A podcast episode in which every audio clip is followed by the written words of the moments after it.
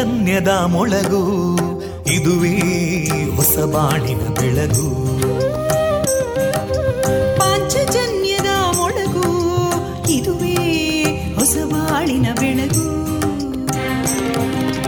ಜನಮಾನಸವ ಅರಳಿಸುವಂತ ಅರಳಿಸುವಂತ ಜನಮಾನಸವ ಅರಳಿಸುವಂತ ವಿವೇಕವಾಣಿಯ ಮೊಳಗು.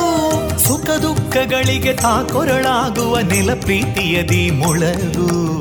ಇದುವೇ ಹೊಸ ಬಾಣಿನ ಬೆಳಗು. ಇದುವೇ ಪಾಂಚಜನ್ಯದ ಮೊಳಗು. ಇದುವೇ ಪಾಂಚಜನ್ಯದ ಮೊಳಗು.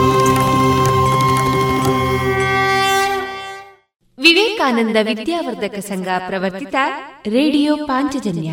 ಇದು ಜೀವ ಜೀವದ ಸ್ವರ ಸಂಚಾರ. ತೊಂಬತ್ತು ಬಿಂದು ಎಂಟು ಸ್ವರ ತರಾಂಗಗಳಲ್ಲಿ ಈ ಹೊತ್ತಿನ ಪ್ರಸಾರ ಕಾರ್ಯಕ್ರಮವನ್ನು ಆರಂಭಿಸುತ್ತಿದ್ದೇವೆ. ಆತ್ಮೀಯ ಶ್ರೋತೃ ಬಾಂಧವರಿಗೆ ರೇಡಿಯೋ ಪಾಂಚಜನ್ಯ ಸಮುದಾಯ ಬಾನುಲಿ ಕೇಂದ್ರ ಬಳಗದ ಪರವಾಗಿ ನಾನು ತೇಜಸ್ವಿನಿ ಮಾಡುವ ಪ್ರೀತಿಪೂರ್ವಕ ನಮಸ್ಕಾರಗಳು. ವಂದೇ ಮಾತರಂ. ವಂದೇ ಮಾತರಂ. सुजलां सुफलां मलयज शीतलां सस्यश्यामलां मातरं वन्दे मातरम्। शुभ्रजोत्स्ना पुलकितयामिनीं पुल्लकुसुमिता ध्रुमदळशोभिनीं सुहासिनीं सुमधुरभाषिणीं सुखदां वरदां मातरं वन्दे मातरम् कोटि कोटि कण्ठा कलकलनिनादकराले कोटि कोटि भुजैदृता करकलवाले अबलां केनो मायेतो बले बहुबलधारिणीं नमामि तारिणीं रिपुदलवारिणी मातरम् वन्दे मातरम् तुमि विद्या तुमि धर्मा तुमि हृदि तुमि मर्मा त्वं हि प्राणा शरीरे बाहुते तुमि मा शक्ति हृदये तुमि मा भक्ति तोमारयी प्रतिमागडी मन्दिरे मन्दिरे वन्दे मातरम् त्वं हि दुर्गा दशप्रहरणधारिणीं कमलां कमलदलविहारिणीं वाणीं विद्यादायिनीं नमामि त्वां नमामि कमलाम् अमलामतुलां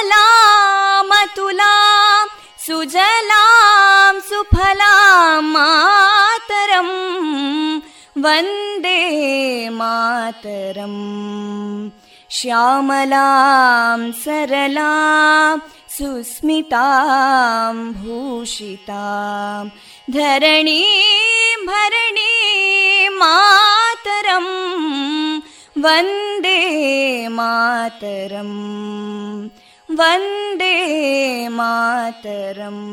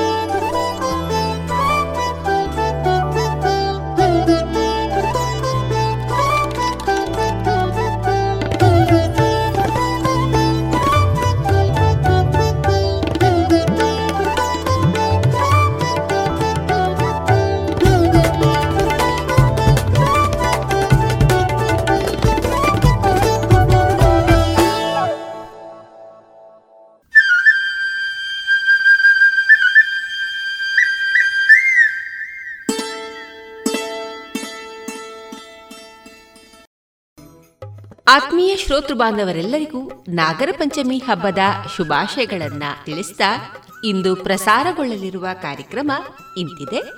ಮೊದಲಿಗೆ ಶ್ರೀಮತಿ ವೀಣಾ ನಾಗೇಶ ತಂತ್ರಿ ಅವರಿಂದ ನಾಗರ ಪಂಚಮಿ ಹಬ್ಬದ ವಿಶೇಷ ರೂಪಕ ಮಾರುಕಟ್ಟೆದಾರಣೆ ಸಾಹಿತ್ಯ ಸಮುನ್ನತಿ ಮೂರನೇ ಸರಣಿ ಕಾರ್ಯಕ್ರಮದಲ್ಲಿ ರಾಷ್ಟ್ರ ಪ್ರಶಸ್ತಿ ಪುರಸ್ಕೃತ ಶಿಕ್ಷಕರಾದ ಶ್ರೀಯುತ ಟಿ ನಾರಾಯಣ ಭಟ್ ಅವರೊಂದಿಗಿನ ಮನದಾಳದ ಮಾತುಕತೆಯ ಮುಂದುವರಿದ ಭಾಗ. ಪುತ್ತೂರು ತೆಂಕಿಲ ವಿವೇಕಾನಂದ ಕನ್ನಡ ಮಾಧ್ಯಮ ಶಾಲಾ ವತಿಯಿಂದ ಭರತ ವರ್ಷಾಮೃತ ಸರಣಿ ಕಾರ್ಯಕ್ರಮದ ಭಾಗ ಹನ್ನೆರಡು. ಜಾಣ ಸುದ್ದಿಯಲ್ಲಿ ಜಾಣ ಜಾಣಿಯರು. ಕೊನೆಯಲ್ಲಿ ಭಾವಗೀತೆಗಳು ಪ್ರಸಾರವಾಗಲಿದೆ.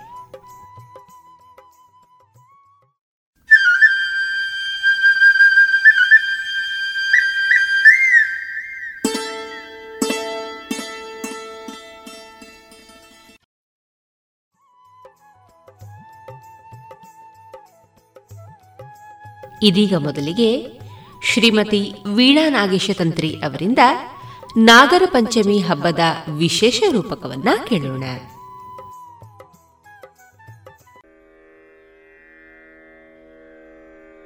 ರೇಡಿಯೋ ಪಾಂಚಜನ್ಯದ ಕಾರ್ಯಕ್ರಮಗಳನ್ನು ಆಲಿಸುತ್ತಿರುವ ಎಲ್ಲ ಶ್ರೋತೃ ಬಾಂಧವರಿಗೆ ಯಕ್ಷಶ್ರೀ ಹವ್ಯಾಸಿ ಬಳಗ ಪುತ್ತೂರ್ನ ಸದಸ್ಯೆಯಾದ ವೀಣಾ ತಂತ್ರಿ ಮಾಡುವ ಪ್ರೀತಿಪೂರ್ವಕ ನಮನಗಳು.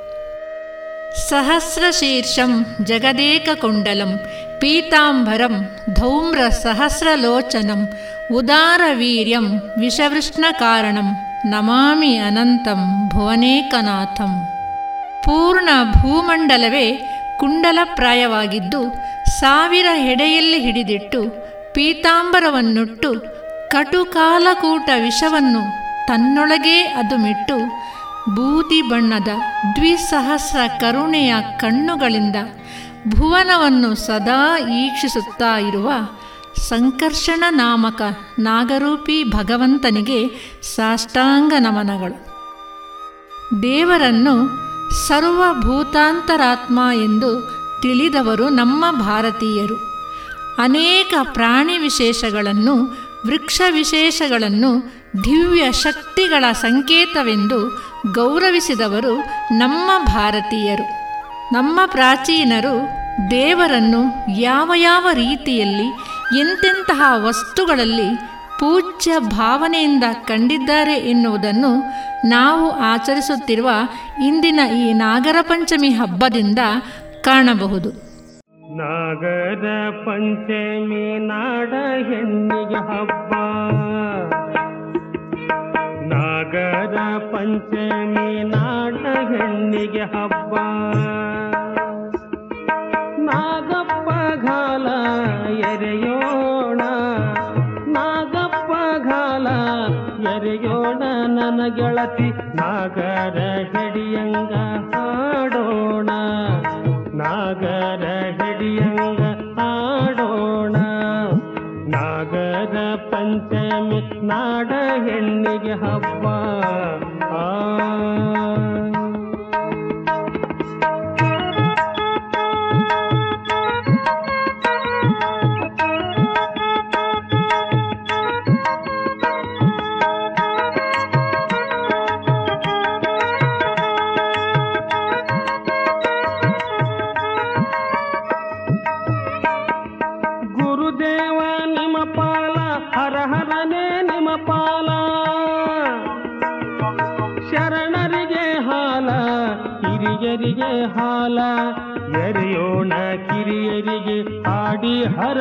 ಹರಸೋಣ ಗುರುದೇವ ನಿಮಪಾಲ ಪಾಲ ಹರ ಹರನೇ ನಿಮಪಾಲ ಪಾಲ ಶರಣರಿಗೆ ಹಾಲ ಹಿರಿಯರಿಗೆ ಹಾಲ. ಎರೆಯೋಣ ಕಿರಿಯರಿಗೆ ಹಾಡಿ ಹರಸೋಣ. ಎರೆಯೋಣ ಕಿರಿಯರಿಗೆ ಹಾಡಿ ಹರಸೋಣ. ನಾಗದ ಪಂಚಮಿ ನಾಡ ಹೆಣ್ಣಿಗೆ ಹಬ್ಬ. ನಾಗರ ಪಂಚಮಿ ನಾಡ ಹೆಣ್ಣಿಗೆ ಹಬ್ಬ. ಪ್ರಕೃತಿಯಲ್ಲಿ ದೇವರನ್ನು ಕಾಣಬೇಕು, ಪ್ರಕೃತಿಯನ್ನು ರಕ್ಷಣೆ ಮಾಡಬೇಕು ಎಂಬ ದೊಡ್ಡ ಚಿಂತನೆ ನಾವು ಆಚರಿಸುವಂತಹ ಈ ನಾಗರ ಪಂಚಮಿ ಹಬ್ಬದಲ್ಲಿ ಅಡಕವಾಗಿದೆ. ನಾಗದೇವರಿಗೆ ವಾಸ ಮಾಡಲು ಯೋಗ್ಯವಾದದ್ದು ದಟ್ಟವಾದ ಮರಗಳಿಂದ ತುಂಬಿದ ತಂಪಾದ ಪ್ರದೇಶ. ಅದನ್ನು ಬನ ಅಥವಾ ವನ ಎಂದು ಕರೆಯುತ್ತೇವೆ. ಅಲ್ಲಿ ನಾಗನ ಕಲ್ಲನ್ನು ಪ್ರತಿಷ್ಠೆ ಮಾಡಿ ಆರಾಧಿಸುವುದು ಪದ್ಧತಿಯಲ್ಲಿದೆ. ರೆಂಜೆ ಮರ, ಸೊರಗೆ ಮರ ನಾಗನಿಗೆ ಬಹಳ ಪ್ರಿಯವಾದದ್ದು. ಹಾಗೆಯೇ ಅಡಿಕೆಯ ಮರದ ಹಿಂಗಾರ ಹೂ ಕೇದಗೆ, ಸಂಪಿಗೆ ನಾಗನಿಗೆ ಅತ್ಯಂತ ಪ್ರಿಯವಾದದ್ದು. ಈ ಹೂವುಗಳ ಸುವಾಸನೆಯೇ ನಾಗನಿಗೆ ಪ್ರಕೃತಿಯ ಪೂಜೆ ಎಂದೆನಿಸಲ್ಪಡುತ್ತದೆ. ಚತುರ್ಮುಖ ಬ್ರಹ್ಮದೇವರು ಮಾನವ ಸೃಷ್ಟಿಯೊಂದಿಗೆ ಅನೇಕ ಜೀವಿಗಳನ್ನು ಈ ಪ್ರಪಂಚದಲ್ಲಿ ಸೃಷ್ಟಿಸಿದ್ದಾರೆ. ಪರಸ್ಪರ ಸಹಕಾರ ಮನೋಭಾವ, ಉತ್ತಮ ಆರೋಗ್ಯದಿಂದ ಜನ್ಮ ಸಾಧನೆ ಮಾಡುವುದಕ್ಕಾಗಿ ಪ್ರಾಣಿ ಪ್ರಪಂಚದ ಹಾಗೂ ತನ್ನ ಪರಿವಾರದ ರಕ್ಷಣೆಗಾಗಿ ಒಂದೊಂದು ರೀತಿಯ ಆಯುಧವನ್ನು, ತನ್ನ ರಕ್ಷಣೆಗೆ ಬೇಕಾದ ಸುಂದರ ಶರೀರವನ್ನು ಪ್ರತಿಯೊಂದು ಜೀವಿಯಲ್ಲಿಯೂ ಅನುಗ್ರಹಿಸಿದ್ದಾರೆ ಬ್ರಹ್ಮದೇವರು. ಹಾಗೆಯೇ ನಾಗಕುಲಕ್ಕೆ ಹಲ್ಲಿನಲ್ಲಿ ವಿಷವನ್ನು ಸ್ವರಕ್ಷಣೆಗಾಗಿ ನೀಡಿದ್ದಾರೆ. ಆದರೆ ಹಿಂದೊಮ್ಮೆ ದುಷ್ಟ ಸ್ವಭಾವದ ಸರ್ಪಗಳು ಮಾನವ ಕುಲವನ್ನೇ ವಿಷಪೂರಿತ ಹಲ್ಲಿನಿಂದ ಕಚ್ಚಿ ಸಾಯಿಸುತ್ತಿದ್ದವು. ಮಾತ್ರವಲ್ಲ ಯಜ್ಞ ಯಾಗಾದಿಗಳು ನೆರವೇರಿಸಲು ಅಸಾಧ್ಯವಾದಾಗ ಮನುಜರೆಲ್ಲ ಒಂದಾಗಿ ಬಂದು ಬ್ರಹ್ಮದೇವರಲ್ಲಿ ಮೊರೆ ಹೋದರು.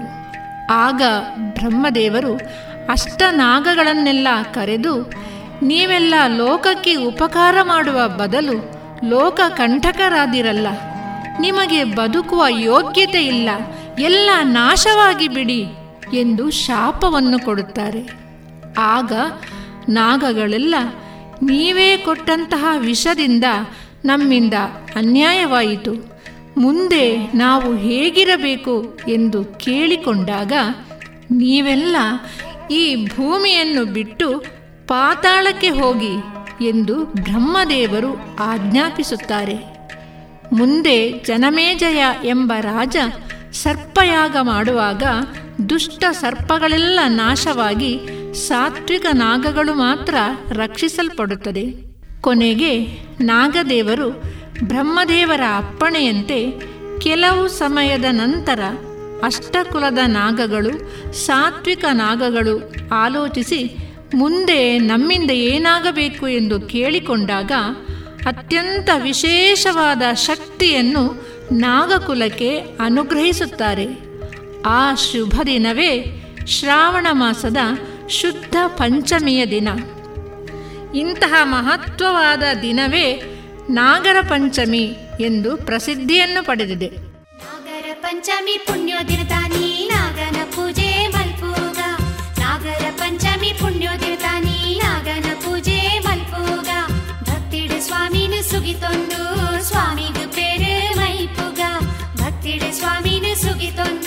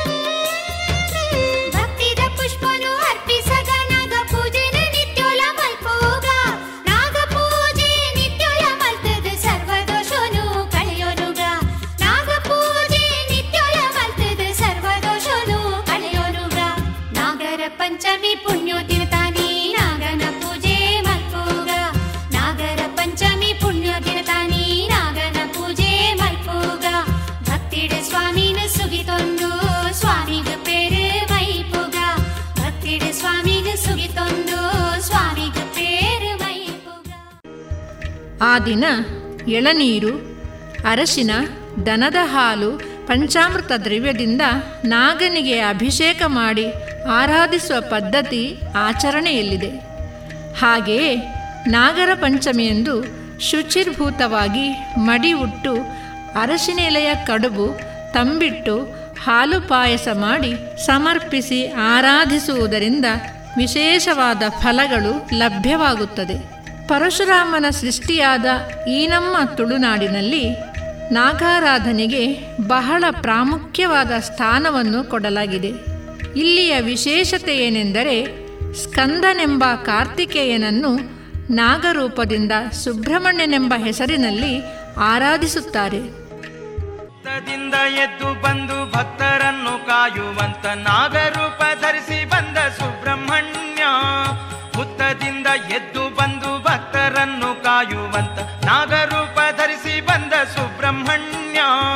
ಶೂರನೀತ, ಸುರಧೀರನೀತ ಶೂರನೀತ, ಸುರಧೀರನೀತ, ಸ್ವಾಮಿ ಸ್ಕಂದ ಸ್ವಾಮಿ, ಗತಿ ನೀನೆ ಎಂದೇ ಸುಬ್ರಹ್ಮಣ್ಯ ಸುಬ್ರಹ್ಮಣ್ಯ ಸುಬ್ರಹ್ಮಣ್ಯ ಕುಕ್ಕೆ ಸುಬ್ರಹ್ಮಣ್ಯ ಸುಬ್ರಹ್ಮಣ್ಯ ಸುಬ್ರಹ್ಮಣ್ಯ ಸುಬ್ರಹ್ಮಣ್ಯ ಕುಕ್ಕೆ ಸುಬ್ರಹ್ಮಣ್ಯ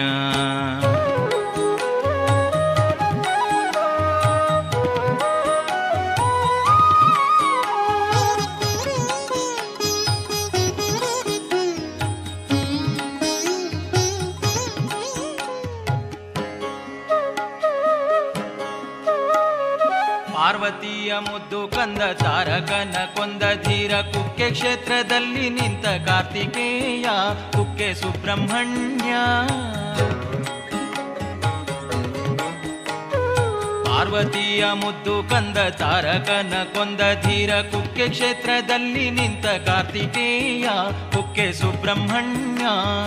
ಕೈಲಾಸದಿ ಇಳಿದು ಬಂದು, ಭೂಲೋಕವ ಸುತ್ತಿ ಬಂದು, ಕುಕ್ಕೆ ಕ್ಷೇತ್ರದಲ್ಲಿ ನಿಂತ ಸ್ಕಂದ ಸ್ವಾಮಿ, ನೀನು ಗೌರಿತನಯ ರೋಗ ರುಜಿನ ದೋಷಗಳಿಗೆ ಮುಕ್ತಿಯನ್ನು ನೀಡುವಂತ ದೇವ ನೀನು ಸುಬ್ರಹ್ಮಣ್ಯ ಹರಸಯ್ಯ, ದೇವ ಹರಸಯ್ಯ. ದಾರಾತೀರ್ಥದಲ್ಲಿ ಮಿಂದು ಉರುಳು ಸೇವೆಯನ್ನು ಮಾಡಿ ನಿನ್ನ ಗುಡಿಯ ಮುಂದೆ ನಾವು ನಿಂತೆವಯ್ಯ. ನೀನು ಹರಸು ದೇವ, ಸುಬ್ರಹ್ಮಣ್ಯ ಸುಬ್ರಹ್ಮಣ್ಯ ಸುಬ್ರಹ್ಮಣ್ಯ, ಕುಕ್ಕೆ ಸುಬ್ರಹ್ಮಣ್ಯ ಸುಬ್ರಹ್ಮಣ್ಯ ಸುಬ್ರಹ್ಮಣ್ಯ ಸುಬ್ರಹ್ಮಣ್ಯ, ಕುಕ್ಕೆ ಸುಬ್ರಹ್ಮಣ್ಯ.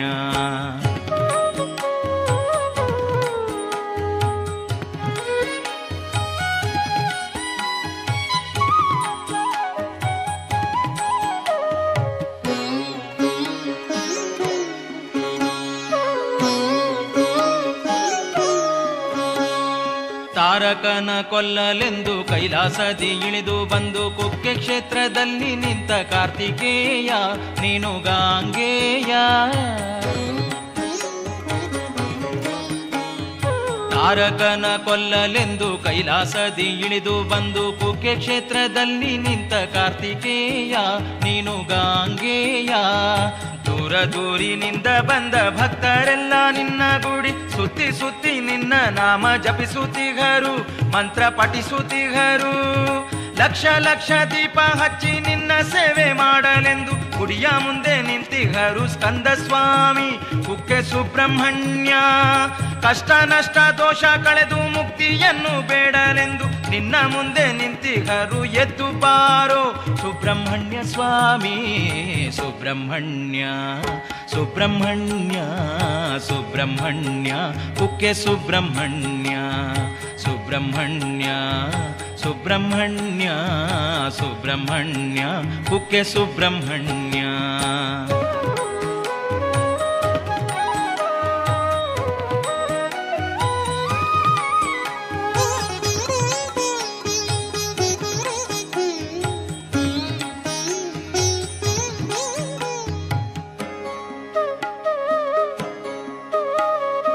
ಪ್ರಾರ್ಥನೆಯ ಮಾಡುತ್ತಲೇ ಹರಕೆಯನ್ನು ಹೊತ್ತುಕೊಂಡು ಯಾತ್ರೆ ಮಾಡಿ ನಿನ್ನ ಬಳಿಗೆ ಬಂದೆವಯ್ಯ. ಸ್ವಾಮಿ ಸುಬ್ರಹ್ಮಣ್ಯ. ಪ್ರಾರ್ಥನೆಯ ಮಾಡುತ್ತಲಿ ಹರಕೆಯನ್ನು ಹೊತ್ತುಕೊಂಡು ಯಾತ್ರೆ ಮಾಡಿ ನಿನ್ನ ಬಳಿಗೆ ಬಂದೇವಯ್ಯ. ಸ್ವಾಮಿ ಸುಬ್ರಹ್ಮಣ್ಯ. ಧಾರಾತೀರ್ಥದಲ್ಲಿ ಮಿಂದು ಮಡಿಯ ವಸ್ತ್ರವನ್ನು ಹುಟ್ಟು ಉರುಳು ಸೇವೆ ಗೈದು ಬಳಿಗೆ ಬಂದೇವಯ್ಯ. ನಾವು ಬಂದೇವಯ್ಯ. ನಾಗದೋಷವನ್ನು ಕಳೆದು ಮುಕ್ತಿಯನ್ನು ಪಡೆಯನೆಂದು ನಿನ್ನ ಬಳಿಗೆ ಬಂದೇವಯ್ಯ ನಾಗರಾಜ. ಮುಖ್ಯ ಸುಬ್ರಹ್ಮಣ್ಯ. ಕಾರ್ತಿಕೇಯ ಸ್ಕಂದ ಸ್ವಾಮಿ. ಆ,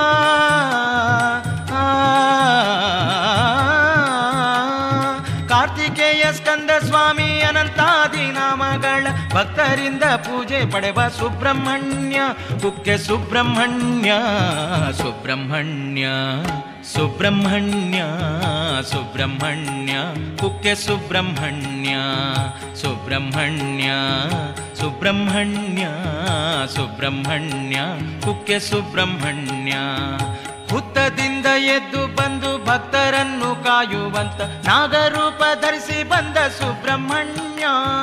ಶೂರನೀತ ಸುರಧೀರನೀತ सुरनीता सुरधिरनीता स्वामी स्कन्दस्वामी गतिनिस्वामी सुब्रह्मण्या सुब्रह्मण्या सुब्रह्मण्या कुके सुब्रह्मण्या सुब्रह्मण्या सुब्रह्मण्या सुब्रह्मण्या कुक्के सुब्रह्मण्या सुब्रह्मण्या सुब्रह्मण्या सुब्रह्मण्या कुक्के सुब्रह्मण्या। ಸುಬ್ರಹ್ಮಣ್ಯ ಸುಬ್ರಹ್ಮಣ್ಯ. ಈ ಜಿಲ್ಲೆಯ ಸುಬ್ರಹ್ಮಣ್ಯ, ಮಂಜೇಶ್ವರ, ಕುಡುಪು, ಉಳ್ಳೂರು ಮೊದಲಾದ ಸುಬ್ರಹ್ಮಣ್ಯ ಕ್ಷೇತ್ರಗಳಲ್ಲಿ ಸುಬ್ರಹ್ಮಣ್ಯನೆಂದು ಪೂಜಿಸಲ್ಪಡುವುದು ನಾಗವಿಗ್ರಹವನ್ನೇ. ಪ್ರತಿಯೊಂದು ದೇವಸ್ಥಾನ, ದೈವಸ್ಥಾನಗಳಲ್ಲಿಯೂ ನಾಗಸಾನ್ನಿಧ್ಯವಿದೆ. ಮಾತ್ರವಲ್ಲ, ಪ್ರತಿಯೊಂದು ಕುಟುಂಬಕ್ಕೂ ಸಂಬಂಧಪಟ್ಟಂತಹ ನಾಗವಿದೆ. ಬೇರೆ ಬೇರೆ ಸ್ವರೂಪಗಳಿಂದ ಇದನ್ನು ಆರಾಧಿಸುತ್ತಾರೆ. ಹೀಗೆ ನಾಗದೇವರು ಮಹಾವಿಷ್ಣುವಿಗೆ ಹಾಸಿಗೆಯಾಗಿ, ಶಿವನಿಗೆ ಕಂಠಾಭರಣವಾಗಿ, ಗಣಪತಿಗೆ ಹೊಟ್ಟೆಯ ಪಟ್ಟಿಯಾಗಿ ಕಾಣಿಸಿಕೊಂಡು ಸ್ವತಃ ಭೂಭಾರವನ್ನು ಹೊತ್ತಂತಹ ಅಸಾಧಾರಣ ಶಕ್ತಿಶಾಲಿಯಾದಂತಹ ಆದಿಶೇಷನಾಗಿದ್ದಾನೆ. ನಾಮವು ಸ್ವಾಮಿಗೆ ನಾಮವು ನಾಮವು ನೂರುಂಟು. ಸ್ವಾಮಿಗೆ ನಾಮವು ನೂರುಂಟು. ಭಜಿಸಲು ಶುಭ ದಿನ ನಮಗುಂಟು. ನೆನೆಯಲು ಮೋಕ್ಷವು ನಮಗುಂಟು. ಈಗಳಿಗೆ ಶುಭಗಳಿಗೆ ಭಜಿಸಲು ಶುಭ ದಿನ ನಮಗುಂಟು.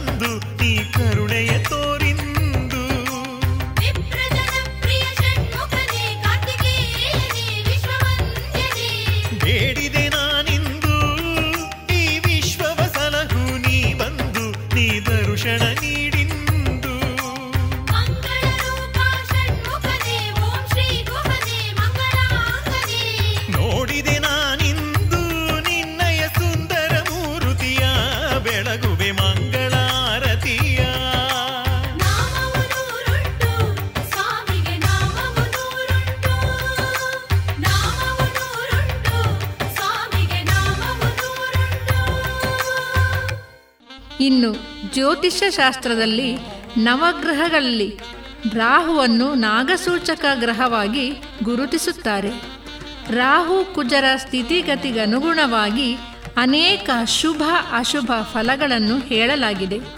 ಜೀವನದಲ್ಲಿ ನಡೆಯಬೇಕಾದ ಮಂಗಳ ಕಾರ್ಯ, ಮದುವೆ, ದಾಂಪತ್ಯ ಸುಖ, ಸಂತಾನ ಭಾಗ್ಯ ಇವು ಸಕಾಲದಲ್ಲಿ ನೆರವೇರದೆ ದೋಷಗಳು ಕಂಡುಬಂದಾಗ ಹಾಗೂ ತಿಳಿಯದೆಯೇ ನಾಗನಿಗೆ ಹತ್ಯೆಯಾಗಿದ್ದಾಗ ಪರಿಹಾರಾರ್ಥವಾಗಿ ಆಶ್ಲೇಷ ಬಲಿ ನಾಗತಂಬಿಲ ನಾಗದರ್ಶನ ನಾಗ ಪ್ರತಿಷ್ಠೆ ಹಾಗೂ ನಾಗಮಂಡಲ ಯಾವುದಾದರೊಂದು ಸೇವೆಯನ್ನು ಮಾಡಿ ನಾಗರಾಜನನ್ನು ಶ್ರದ್ಧಾ ಭಕ್ತಿಯಿಂದ ಆರಾಧಿಸಿದಾಗ ದೋಷಮುಕ್ತರನ್ನಾಗಿ ಮಾಡಿ ನಾಗದೇವರು ಇಷ್ಟಾರ್ಥಗಳನ್ನು ನೆರವೇರಿಸುತ್ತಾರೆ ಎಂಬ ಅಚ್ಚಲವಾದ ನಂಬಿಕೆ ನಮ್ಮಲ್ಲಿದೆ.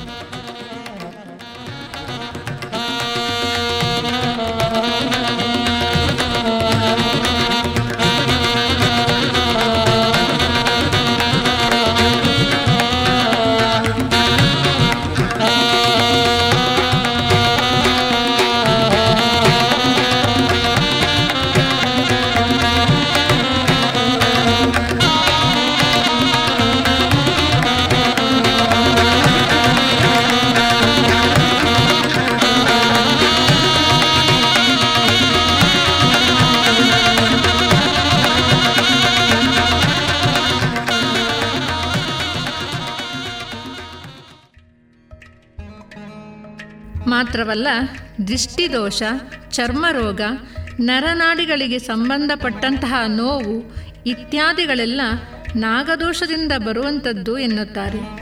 ಅದಕ್ಕಾಗಿ ನಾಗದೇವರನ್ನು ಆರಾಧಿಸಿದಾಗ ರೋಗ ರುಜಿನಗಳಿಂದ ಮುಕ್ತರಾಗಿ ಉತ್ತಮ ಆರೋಗ್ಯವನ್ನು ದೇವರು ಅನುಗ್ರಹಿಸುತ್ತಾರೆ ಎಂಬ ನಂಬಿಕೆ ಈಗಲೂ ಇದೆ. ಈ ಶ್ರಾವಣ ಮಾಸದ ಇನ್ನೊಂದು ವಿಶೇಷತೆ ಏನೆಂದರೆ ನಾಗರ ಪಂಚಮಿ ಆಚರಣೆಗಾಗಿ ಹೆಣ್ಣು ಮಕ್ಕಳು ಪತಿಗೃಹದಿಂದ ತವರು ಮನೆಗೆ ಹೋಗುವ ಸಂಪ್ರದಾಯವಿದೆ. ನಾಲ್ಕು ದಿನ ಮುಂಚಿತವಾಗಿ ಅಣ್ಣ ಬಂದು ತಂಗಿಯನ್ನು ತವರೂರಿಗೆ ಕರೆದೊಯ್ಯುವಂತಹ ಪದ್ಧತಿ ಇದೆ. ಹೀಗೆ ಅಣ್ಣ ತಂಗಿಯರ ಪ್ರೀತಿ ಬಾಂಧವ್ಯದ ಸಂಕೇತವಾಗಿಯೂ ಈ ನಮ್ಮ ನಾಡ ಹಬ್ಬವಾದ ನಾಗರ ಪಂಚಮಿಯನ್ನು ಆಚರಿಸುತ್ತಾರೆ. ಹೆಣ್ಣು ಮಕ್ಕಳೆಲ್ಲ ಅಂದು ಎಲ್ಲ ನೋವುಗಳನ್ನು ಮರೆತು ಎಲ್ಲರೂ ಜೊತೆ ಸೇರಿ ನಕ್ಕು ನಲಿದಾಡಿ ಸಂತಸ ಪಡುವಂತಹ ವಿಶೇಷವಾದ ನಾಡಹಬ್ಬವೇ ಈ ನಾಗರ ಪಂಚಮಿ.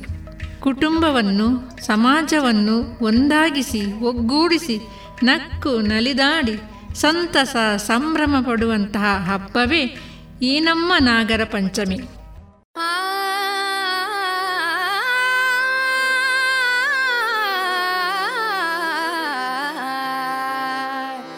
ಪಂಚಮಿ ಹಬ್ಬ ಪಂಚಮಿ ಹಬ್ಬ ಉಳ್ದವ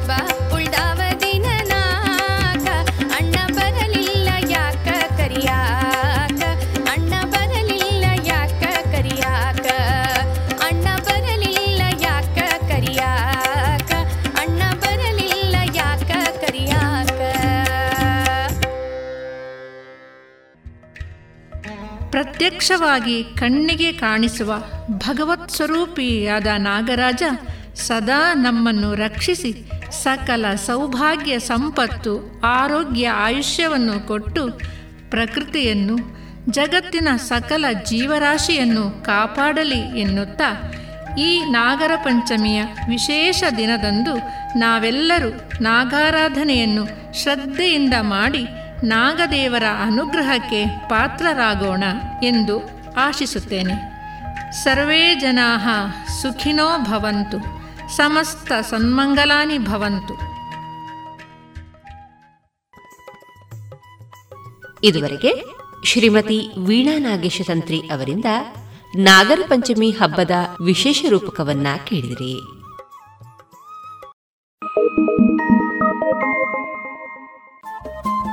ರೇಡಿಯೋ ಪಾಂಚಜನ್ಯ ತೊಂಬತ್ತು ಬಿಂದು ಎಂಟು ಎಫ್ಎಂ ಸಮುದಾಯ ಬಾನುಲಿ ಕೇಂದ್ರ ಪುತ್ತೂರು. ಇದು ಜೀವ ಜೀವದ ಸ್ವರ ಸಂಚಾರ.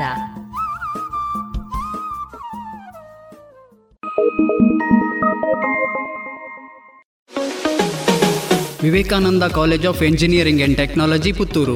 ಗುಣಮಟ್ಟದ ತಾಂತ್ರಿಕ ಶಿಕ್ಷಣಕ್ಕೆ ಹೆಸರುವಾಸಿಯಾದ ಎನ್ಬಿಎ ಮಾನ್ಯತೆಯನ್ನು ಗಳಿಸಿರುವ ಈ ಕಾಲೇಜಿನಲ್ಲಿ computer science, artificial intelligence and machine learning, data science electronics and communication mechanical, civil, MBA ಮತ್ತು ಎಂಸಿಎ ವಿಭಾಗಗಳಿವೆ. ಪಾಠದ ಜೊತೆಗೆ ಪಠ್ಯೇತರ ಚಟುವಟಿಕೆಗಳಿಗೂ ಸಮಾನ ಅವಕಾಶವಿದ್ದು, ಕ್ಯಾಂಪಸ್ ಆವರಣದಲ್ಲಿಯೇ ಸುಸಜ್ಜಿತ ಹಾಸ್ಟೆಲ್ ಸೌಲಭ್ಯವಿದೆ. ಈ ಬಾರಿ ಎಂಬತ್ಮೂರಕ್ಕೂ ಅಧಿಕ ಕಂಪನಿಗಳು ಕಾಲೇಜಿಗೆ ಭೇಟಿ ನೀಡಿದ್ದು, ಎಂಬತ್ತೈದು ಪ್ರತಿಶತ ವಿದ್ಯಾರ್ಥಿಗಳು ನೇಮಕಾತಿ ಆದೇಶವನ್ನು ಪಡೆದುಕೊಂಡಿದ್ದಾರೆ. ಕಾಲೇಜಿನಲ್ಲಿ ದಾಖಲಾತಿ ಪ್ರಕ್ರಿಯೆ ಈಗಾಗಲೇ ಪ್ರಾರಂಭವಾಗಿದ್ದು, ಹೆಚ್ಚಿನ ಮಾಹಿತಿಗೆ ಮೊಬೈಲ್ ಸಂಖ್ಯೆ ಒಂಬತ್ತು ಎಂಟು ನಾಲ್ಕು ಐದು ಸೊನ್ನೆ ಆರು ಐದು ಐದು ಸೊನ್ನೆ ಆರನ್ನು ಸಂಪರ್ಕಿಸಿ. Vivekananda engineering college, Puttur.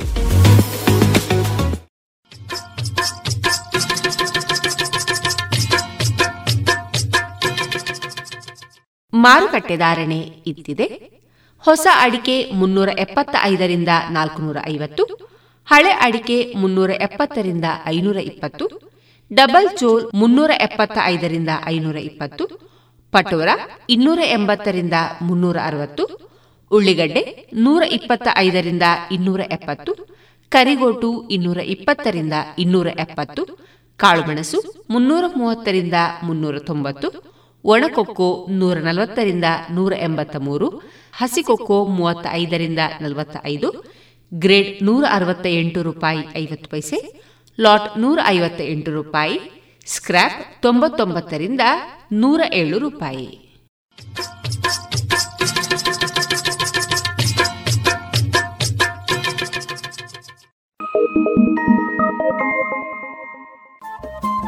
Radio Panchajanya ತೊಂಬತ್ತು ಬಿಂದು ಎಂಟು ಎಫ್ಎಂ ಸಮುದಾಯ ಬಾನುಲಿ ಕೇಂದ್ರ ಪುತ್ತೂರು. ಇದು ಜೀವ ಜೀವದ ಸ್ವರ ಸಂಚಾರ.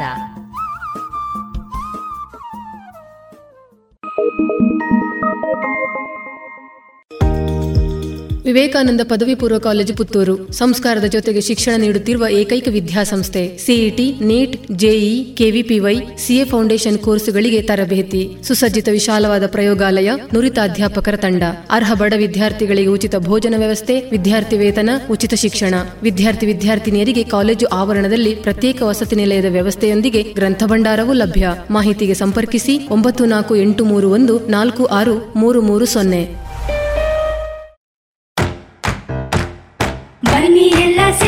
ಹೊಸ ಹೆಜ್ಜೆ ಇಡೋಣ. ಬನ್ನಿ ಹೊಸ ನಿರ್ಣಯ ಮಾಡಿ ಬಿಡೋಣ. ಮಾಸ್ಕ್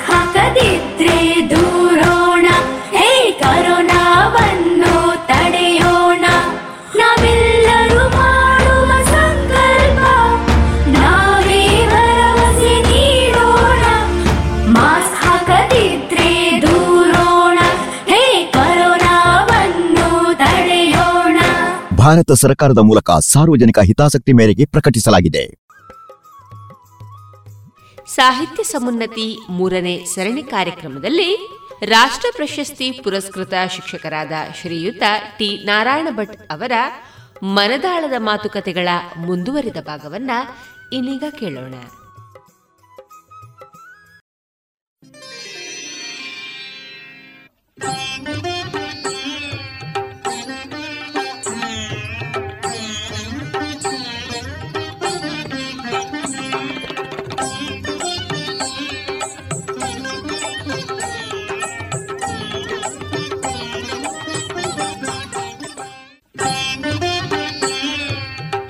ಸಾಹಿತಿಗಳೊಂದಿಗಿನ ಮಾತುಕತೆಯ ಸರಣಿ ಸಾಹಿತ್ಯ ಸಮುನ್ನತಿಗೆ ಆತ್ಮೀಯ ಸ್ವಾಗತ.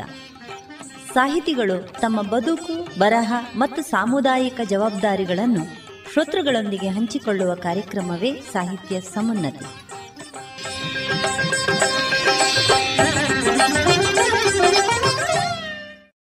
ವೃತ್ತಿಯಲ್ಲಿ ಅಧ್ಯಾಪಕರಾಗಿದ್ದು ಆ ಕ್ಷೇತ್ರದಲ್ಲಿ ಒಂದಷ್ಟು ನಿಮ್ಮ ಕೆಲಸಗಳು ಆಳವಾಗಿ ಮತ್ತು ವಿಸ್ತಾರವಾಗಿ ಹರಡಿಕೊಂಡು ಅದು ಸಮಾಜದ ಹಲವಾರು ಕ್ಷೇತ್ರಗಳನ್ನು ತಲುಪಿದೆ. ಜನರನ್ನು ಮುಟ್ಟಿದೆ ಮನಸ್ಸನ್ನು ಗೆದ್ದಿದೆ. ಈಗ ವೃತ್ತಿಯಿಂದ ನಿವೃತ್ತಿ ಹೊಂದಿದ್ದೀರಿ. ಅಂದ್ರೆ ವಿಶ್ರಾಂತ ಸ್ಥಿತಿಯಲ್ಲಿ ಇದ್ದೀರಿ ಈಗ. ಆದರೂ ಕಲಿಕೆ ಅನ್ನೋದು ನಿರಂತರ. ಖಂಡಿತ. ಅದು ಯಾವತ್ತೂ ಕೂಡ ಒಂದು ಕಡೆಯಲ್ಲಿ ನಿಲ್ಲುವುದಿಲ್ಲ. ಇಲ್ಲ. ಅದು ಮುಂದುವರಿತಾ ಇರ್ತದೆ. ಈ ಬಗ್ಗೆ ನೀವು ಹೇಳುವ ಮಾತು. ನಮ್ಮ ಹಿರಿಯರು ಒಂದು ಮಾತನ್ನು ಹೇಳಿದ್ದಾರೆ. ಕಲಿಕೆ ಅನ್ನುವಂಥದ್ದು ಹುಟ್ಟಿನಿಂದ ಚಟ್ಟದವರೆಗೆ ಅಂತ. ಹೌದು. ಹುಟ್ಟುವಲ್ಲಿಂದಲೇ ನಾವು ಕಲಿತೇವೆ. ಆ ಮಗು ಕೂಗುವಂಥದ್ದು ಕೂಡ ಅದೊಂದು ಕಲಿಕೆ ಅದು. ಅದಕ್ಕೆ ಏನೋ ಬೇಕು ಅಂತ ಆಗ್ತದೆ. ಆಗ ಆ ಮಗು ಕೂಗ್ತದೆ. ಕೂಗಿದಾಗ ತಾಯಿ ಬರ್ತಾಳೆ ಎತ್ತಿಕೊಳ್ತಾಳೆ. ಆ ಮಗು ಕಲಿಯಿತು. ಓ ನಾನು ಕೂಗಿದರೆ ಅಮ್ಮ ಬರ್ತಾಳೆ ಅಂತ. ಏನು ಬೇಕೋ ಅದಕ್ಕೆ ಕೂಗ್ತದೆ ಸಿಟ್ಟು ಸಿಟ್ಟುಗೊಳ್ತದೆ ಈ ರೀತಿ ಅಮ್ಮನನ್ನು ಸೆಳೆಯುವಂತಹ ಒಂದು ಕಾರ್ಯಕ್ರಮ ಕಲಿಕೆಯನ್ನು ಅಲ್ಲಿಂದಲೇ ಅದು ಆರಂಭಿಸ್ತದೆ. ಸಮಾಜದಲ್ಲಿ ಕೂಡ ನಾವು ತುಂಬ ಜನರನ್ನು ನೋಡ್ತೇವೆ. ಕೆಲವರು ಅಧಿಕಾರಿಗಳಿರ್ಬೋದು ಅಥವಾ ಹಿರಿಯರಿರ್ಬೋದು. ಆಗ ಆಗಾಗ ಸಿಟ್ಟನ್ನು ಪ್ರದರ್ಶಿಸ್ತಾ ಇರ್ತಾರೆ. ಅದರ ಉದ್ದೇಶ ಅವರ ಕಡೆಗೆ ಅದು ಇತರರನ್ನು ಆಕರ್ಷಿಸುವಂಥದ್ದು. ಇದು ಕೂಡ ಒಂದು ಕಲಿಕೆ. ಹಾಗೆ ನಾನು ಇವತ್ತು ವಿಶ್ರಾಂತ ಶಿಕ್ಷಕ. ನಾನು ಪೂರ್ತಿ ವಿಶ್ರಾಂತಿ ತಗೊಂಡ್ರೆ ನಾನು ಹತ್ತು ವರ್ಷ ಬದುಕುವ ಐದೇ ವರ್ಷದಲ್ಲಿ ಈ ಹಲೋಕವನ್ನು ತ್ಯಜಿಸ್ತೇನೆ. ಯಾಕೆ ಈ ಮಾತನ್ನು ಹೇಳ್ತಾ ಇದ್ದೇನೆ ಅಂತಂದರೆ ನಾವು ಯಾವತ್ತು ಚಟುವಟಿಕಾ ನಿರತರಾಗಬೇಕು. ಯಾವತ್ತು ಚಟುವಟಿಕೆಯಿಂದ ಇದ್ದಾಗ ನಮ್ಮ ಆಯಸ್ಸು ಜಾಸ್ತಿ ಆಗ್ತದೆ. ನೀವು ಗಮನಿಸಿ ಈ ಪ್ರಪಂಚದಲ್ಲಿ ಬೇಡ ಪ್ರಪಂಚ ಹೋಗಲಿ ನಮ್ಮ ಊರನ್ನು ಗಮನಿಸೋಣ. ಶಿಕ್ಷಕರನ್ನು ನೋಡಿ. ಶಿಕ್ಷಕರ ನಾನು ಕಂಡಂತೆ ಆರೋಗ್ಯವಂತರಾಗಿರ್ತಾರೆ ಹೆಚ್ಚಾಗಿ. ಕ್ರಿಯಾಶೀಲರು. ಕ್ರಿಯಾಶೀಲರಾಗಿರ್ತಾರೆ. ಚಟುವಟಿಕಾ ನಿರತರಾಗಿರ್ತಾರೆ ಕಾಯಿಲೆ ತುಂಬ ಕಡಿಮೆ ಅವರಿಗೆ. ಇದಕ್ಕೆ ತುಂಬ ಕಾರಣ ಉಂಟು. ಶಾಲೆಯಲ್ಲಿ ಇರ್ತಾರೆ ಶಾಲೆಯಲ್ಲಿ ತೆರೆದ ಕಿಟಕಿಗಳೆಲ್ಲ ಇರ್ತದೆ. ಶಾಲೆಯಲ್ಲಿ ಬೇಕಾದಷ್ಟು ಕಿಟಕಿ ಇರ್ತದೆ. ಅದರಿಂದ ಅವನಿಗೆ ದಿನಾ ಒಳ್ಳೆ ಆಮ್ಲಜನಕ ಸಿಕ್ಕಿರ್ತದೆ. ಮಕ್ಕಳ ಜೊತೆಗೆ ಒಡನಾಟ ಸಂತೋಷದಿಂದ ಇರ್ತಾರೆ. ಮನೆಯಲ್ಲಿ ಎಷ್ಟೇ ಕಷ್ಟ ಇದ್ದರೂ ಕೂಡ ಶಾಲೆಗೆ ಹೋದಾಗ ಅದನ್ನೆಲ್ಲ ಮರಿತೇವೆ ನಾವು. ಅಲ್ಲಿ ಸಂತೋಷ ಸಿಗ್ತದೆ. ಒಂದು ವಾತಾವರಣ ಚೆನ್ನಾಗಿ ಸಿಕ್ಕಿತು. ಇನ್ನೊಂದು ತೃಪ್ತಿ. ಮಾನಸಿಕವಾಗಿ. ಮಾನಸಿಕವಾಗಿ. ಇದೆರಡು ಮನುಷ್ಯನನ್ನು ಹೆಚ್ಚು ಸದೃಢಗೊಳಿಸ್ತದೆ. ಇದು ಶಿಕ್ಷಕನಿಗೆ ಸಿಕ್ಕಿರುವಂಥ ಒಂದು ದೊಡ್ಡ ಅವಕಾಶ. ಇನ್ನು ಜ್ಞಾನ ಅವ ಅಧ್ಯಯನ ಮಾಡ್ತಾನೆ. ಅಧ್ಯಯನ ಮಾಡಿದವ ಅಧ್ಯಾಪನ ಮಾಡಬೇಕು ಅಂತ ಲೆಕ್ಕ. ಅಧ್ಯಾಪನ ಮಾಡಲಿಲ್ಲ ಅಂದರೆ ಅದು ಬಳಕೆಯಲ್ಲಿ ಬರಲಿಲ್ಲ ಅಂದರೆ ಅದು ಅವನಲ್ಲಿ ಯಾವತ್ತೂ ಉಳಿಯೋದಿಲ್ಲ ಬರೇ ಓದ್ತಾ ಇದ್ದರೆ ಅದನ್ನು ಹೇಳಬೇಕು ಯಾರಿಗಾದರೂ. ಹೇಳಿದಾಗ ಮಾತ್ರ ಅದು ನಮ್ಮಲ್ಲಿ ಪರ್ಮನೆಂಟ್ ಆಗಿ ಉಳಿತದೆ ಅಧ್ಯಯನ ಉಂಟವನಲ್ಲಿ ಅಧ್ಯಯನ ಇರಬೇಕು. ಅಧ್ಯಾಪನ ಮಾತ್ರ ಅಲ್ಲ. ಅಧ್ಯಾಪನ ಯಾರು ಮಾಡ್ತಾನೋ ಅವ ಅಧ್ಯಯನ ಮಾಡಬೇಕು. ಅಧ್ಯಯನ ಮಾಡಿದವ ಅಧ್ಯಾಪನ ಮಾಡಿದರೆ ಮಾತ್ರ ಅದು ಬಳಕೆಯಲ್ಲಿ ಉಳಿತದೆ ಇವತ್ತು ಶಿಕ್ಷಕರಿಗೆ ಒಂದು ದೊಡ್ಡ ಆರೋಪ ಇದೆ. ಓದೋದಿಲ್ಲ ಅಂತ. ನಾನು ಈ ಹೊತ್ತಿಗೆ ಒಂದು ಸಂದೇಶವನ್ನು ಕೊಡ್ತೇನೆ. ಓದುವಂತಹ ಅಭ್ಯಾಸವನ್ನು ಶಿಕ್ಷಕರು ಅಂತಲ್ಲ ತಾಯಂದಿರು ತಂದೆ ಎಲ್ಲರೂ ಕೂಡ ಓದುವ ಹವ್ಯಾಸವನ್ನು ಇಟ್ಟುಕೊಳ್ಳಿ ಅಂತ ನನ್ನೊಂದು ವಿನಂತಿ. ಇನ್ನು ವಿಶ್ರಾಂತ ಶಿಕ್ಷಕ ಅಂತ ನೀವೀಗಾಗಲೇ ಹೇಳಿದಿರಿ. ವಿಶ್ರಾಂತ ಶಿಕ್ಷಕ ನನ್ನ ಆಡಳಿತ ಮಂಡಳಿಯ ಅಧ್ಯಕ್ಷರು ಪೇಜಾವರ ಸ್ವಾಮೀಜಿಯವರು. ಎರಡು ಸಾವಿರದ ಹತ್ತೊಂಬತ್ತನೇ ಇಸವಿ ಜೂನ್ ಮೂರನೇ ತಾರೀಕು ನನಗೆ ಸನ್ಮಾನ ಮಾಡಿದ್ದರು. ಪೇಜಾವರ ಸ್ವಾಮೀಜಿಯವರೇ ಬಂದಿದ್ದರು. ಇಲಾಖೆಯ ಅಧಿಕಾರಿಗಳೆಲ್ಲ ಬಂದಿದ್ದರು. ತುಂಬ ಜನ ನನ್ನ ಆತ್ಮೀಯರೆಲ್ಲ ಬಂದಿದ್ದರು. ಅಲ್ಲಿ ನನ್ನ ಬಗ್ಗೆ ಹೇಳ್ತಾ ಒಂದು ಮಾತನ್ನು ಹೇಳಿದರು. ನಾರಾಯಣ ಭಟ್ರಿಗೆ ಸರಕಾರದ ಲೆಕ್ಕದಲ್ಲಿ ಇವತ್ತು ಅರುವತ್ತು ವರ್ಷ ತುಂಬಿದೆ. ನಿವೃತ್ತಿಯಾಗಿದೆ. ನನ್ನಿಂದ ಅವರಿಗೆ ನಿವೃತ್ತಿ ಇಲ್ಲ ಅಂತ ಹೇಳಿದ್ದಾರೆ ಅವರು. ಈ ಸಂಸ್ಥೆಯನ್ನು ನೋಡಿಕೊಳ್ತಾ ಇರಬೇಕು ಅಂತ. ಹೇಳಿದ ಒಂದೇ ಮಾತು. ಇವತ್ತಿನ ಆಡಳಿತ ಭಾಷೆಯಲ್ಲಿ ಅದಕ್ಕೆ ಬೇರೆ ಬೇರೆ ಹೇಳಬಹುದು ಪದಗಳನ್ನು. ಅಡ್ಮಿನಿಸ್ಟ್ರೇಷನ್ ನಿಮ್ಮದು ಅಂತ. ಅಥವಾ ಇನ್ನೂ ಯಾವುದೋ ಹೇಳ್ಬೋದು. ಆದರೆ ಅವರು ಹೇಳಿದ ಮಾತು ಈ ಸಂಸ್ಥೆಯನ್ನು ನೋಡಿಕೊಳ್ತಾ ಇರಬೇಕು ಅಂತ. ಅಡ್ಮಿನಿಸ್ಟ್ರೇಷನ್ ಅಂತ ಹೇಳಿದರೆ ಆಡಳಿತ ಮಾತ್ರ ಆಯಿತು. ಪೇಜಾವರ ಸ್ವಾಮೀಜಿಯವರು ಹೇಳಿದ್ದು ನೋಡಿಕೊಳ್ಬೇಕು ಅಂತ. ನಾನು ಇವತ್ತು ನನ್ನ ಹಿಂದೆ ಯಾವ ಪಾಠಗಳನ್ನು ಮಾಡ್ತಾ ಇದ್ದೆ ಅದೇ ಪಾಠಗಳನ್ನು ಮಾಡ್ತೇನೆ. ಟಾಯ್ಲೆಟಿಗೆ ಹೋದಾಗ ಟಾಯ್ಲೆಟು ತೊಳಿತೇನೆ. ಶಾಲೆಗೆ ಏನು ಅಗತ್ಯ ಉಂಟು ಅದನ್ನು ಪೂರೈಸಲಿಕ್ಕೆ ನನ್ನ ಶ್ರಮವನ್ನು ವಿನಿಯೋಗಿಸ್ತೇನೆ. ಎಲ್ಲವನ್ನು ಮಾಡ್ತೇನೆ. ನನ್ನನ್ನು ಸಂಚಾಲಕ ಅಂತ ಕೂಡ ನೇಮಕ ಮಾಡಿದ್ದಾರೆ. ಅವರು ತೀರಿ ಹೋಗಲಿಕ್ಕೆ ಮೊದಲು ಇಡೀ ವಿದ್ಯಾಸಂಸ್ಥೆಗಳಿಗೆ ಸಂಚಾಲಕನಾಗಿ ನೀನು ಈ ಸಂಸ್ಥೆಗಳನ್ನು ನೋಡಿಕೊಳ್ಳಬೇಕು ಬೆಳೆಸಬೇಕು ಅಂತ ಹೇಳಿ ಸಂಚಾಲಕನನ್ನಾಗಿ ಕೂಡ ಆಯ್ಕೆ ಮಾಡಿದ್ದಾರೆ. ನಾನು ಇವತ್ತು ಸಂಚಾಲಕ ಆದರೂ ಶಿಕ್ಷಕನೇ. ನನ್ನ ಪಾಠವನ್ನು ನಾನು ಇವತ್ತು ಬಿಡ್ತಾ ಇಲ್ಲ. ಯಾಕೆಂದರೆ ನನಗೆ ಪಾಠ ತೃಪ್ತಿ ಕೊಟ್ಟಷ್ಟು ಬೇರೆ ಯಾವುದೂ ಕೊಡಲಿಲ್ಲ. ಮಕ್ಕಳು ಪ್ರೀತಿಸ್ತಾರೆ ನನ್ನನ್ನು. ಅದಕ್ಕಿಂತ ಹೆಚ್ಚಾಗಿ ಮಕ್ಕಳ ಪೋಷಕರು ನನ್ನನ್ನು ಪ್ರೀತಿಸ್ತಾರೆ. ನಿವೃತ್ತಿಯಾಗುವಂಥ ಸಂದರ್ಭದಲ್ಲಿ ತುಂಬ ಜನ ಕೇಳಿದ್ದಾರೆ ಸರ್ ನೀವು ನಿಮ್ಮನ್ನು ಬಿಡುವುದಿಲ್ಲ ಸ್ವಾಮೀಜಿಯವರು. ನೀವು ಹೋಗೋದಿಲ್ಲ ನಮ್ಗೆ ಗೊತ್ತುಂಟು. ನೀವು ಹೋಗ್ತೀರಿ ಅಂತಾದರೆ ನಾವು ಕೂಡ ಬೇರೆ ಯೋಚನೆ ಮಾಡ್ತೇವೆ ಅಂತ ತುಂಬ ಜನ ಹೇಳಿದ್ದಾರೆ. ಹಾಗೆ ಊರಿನವರು ನನ್ನವರು ಮಕ್ಕಳು ನನ್ನವರು ಎಲ್ಲರೂ ನನ್ನವರಾದ್ದರಿಂದ ನನ್ನಿಂದ ಎಷ್ಟು ಸಾಧ್ಯವೋ ಅಷ್ಟು ದಿನ ನಾನು ವಿಶ್ರಾಂತಿಯಲ್ಲಿರೋದಿಲ್ಲ ಸರ್ಕಾರದ ಲೆಕ್ಕದಲ್ಲಿ ವಿಶ್ರಾಂತ ಶಿಕ್ಷಕ ನನ್ನ ಬದುಕಿನಲ್ಲಿ ಅವಿಶ್ರಾಂತವಾದಂತಹ ದುಡಿಮೆಗೆ ನನ್ನ ಪ್ರಯತ್ನ. ಖಂಡಿತ ಸರ್. ಸಮಾಜಕ್ಕೆ ಇದಕ್ಕಿಂತ ಒಳ್ಳೆಯ ಒಂದು ಪ್ರೇರಣೆ ಮತ್ತು ಸಂಪನ್ಮೂಲ. ಎರಡು ವರ್ಷ ಆಯ್ತು ಈಗ ದುಡಿತಾ ಇದ್ದೇನೆ. ನನ್ನ ಆರೋಗ್ಯ ಸರಿಯಾಗಿ ಇರುವಷ್ಟು ದಿನ ದುಡಿಬೇಕು ಅಂತ ನಾನು ಇಚ್ಛೆ ಪಟ್ಟಿದ್ದೇನೆ. ಅನುಗ್ರಹದಿಂದ ಎಲ್ಲ ಹಿರಿಯರ ಆಶೀರ್ವಾದದಿಂದ. ನಮ್ಮಂಥವರ ಬಯಕೆಯಿಂದ ನಿಮ್ಮ ಆರೋಗ್ಯ ಆಯಸ್ಸು ದೀರ್ಘವಾಗಿರಲಿ ಸರ್. ಖಂಡಿತ. ಧನ್ಯವಾದಗಳು. ಈಗ ವಿದ್ಯಾರ್ಥಿಗಳಿಗೆ ಸಂಬಂಧಿಸಿದಾಗೆ.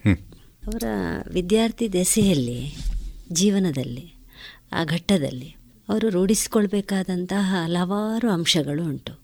ಅಂದರೆ ನಿಜಾರ್ಥದಲ್ಲಿ ವಿದ್ಯಾರ್ಥಿ ತನ್ನ ಬದುಕಿಗೆ ಅಥವಾ ತನ್ನ ಬೆಳವಣಿಗೆಗೆ ತನ್ನ ವಿಕಾಸಕ್ಕೆ ಏನೆಲ್ಲ ಕೆಲಸ ಮಾಡಬೇಕು ಅನ್ನೋದು ಶಿಕ್ಷಕರಿಂದ ಪೋಷಕರಿಂದ ಸಮಾಜದಿಂದ ಪಠ್ಯದಿಂದ ಎಲ್ಲ ಲಭಿಸ್ತಾ ಹೋಗ್ತದೆ ಆದರೂ ಕೂಡ ಒಂದಷ್ಟು ವ್ಯತ್ಯಸ್ತ ಸನ್ನಿವೇಶಗಳು.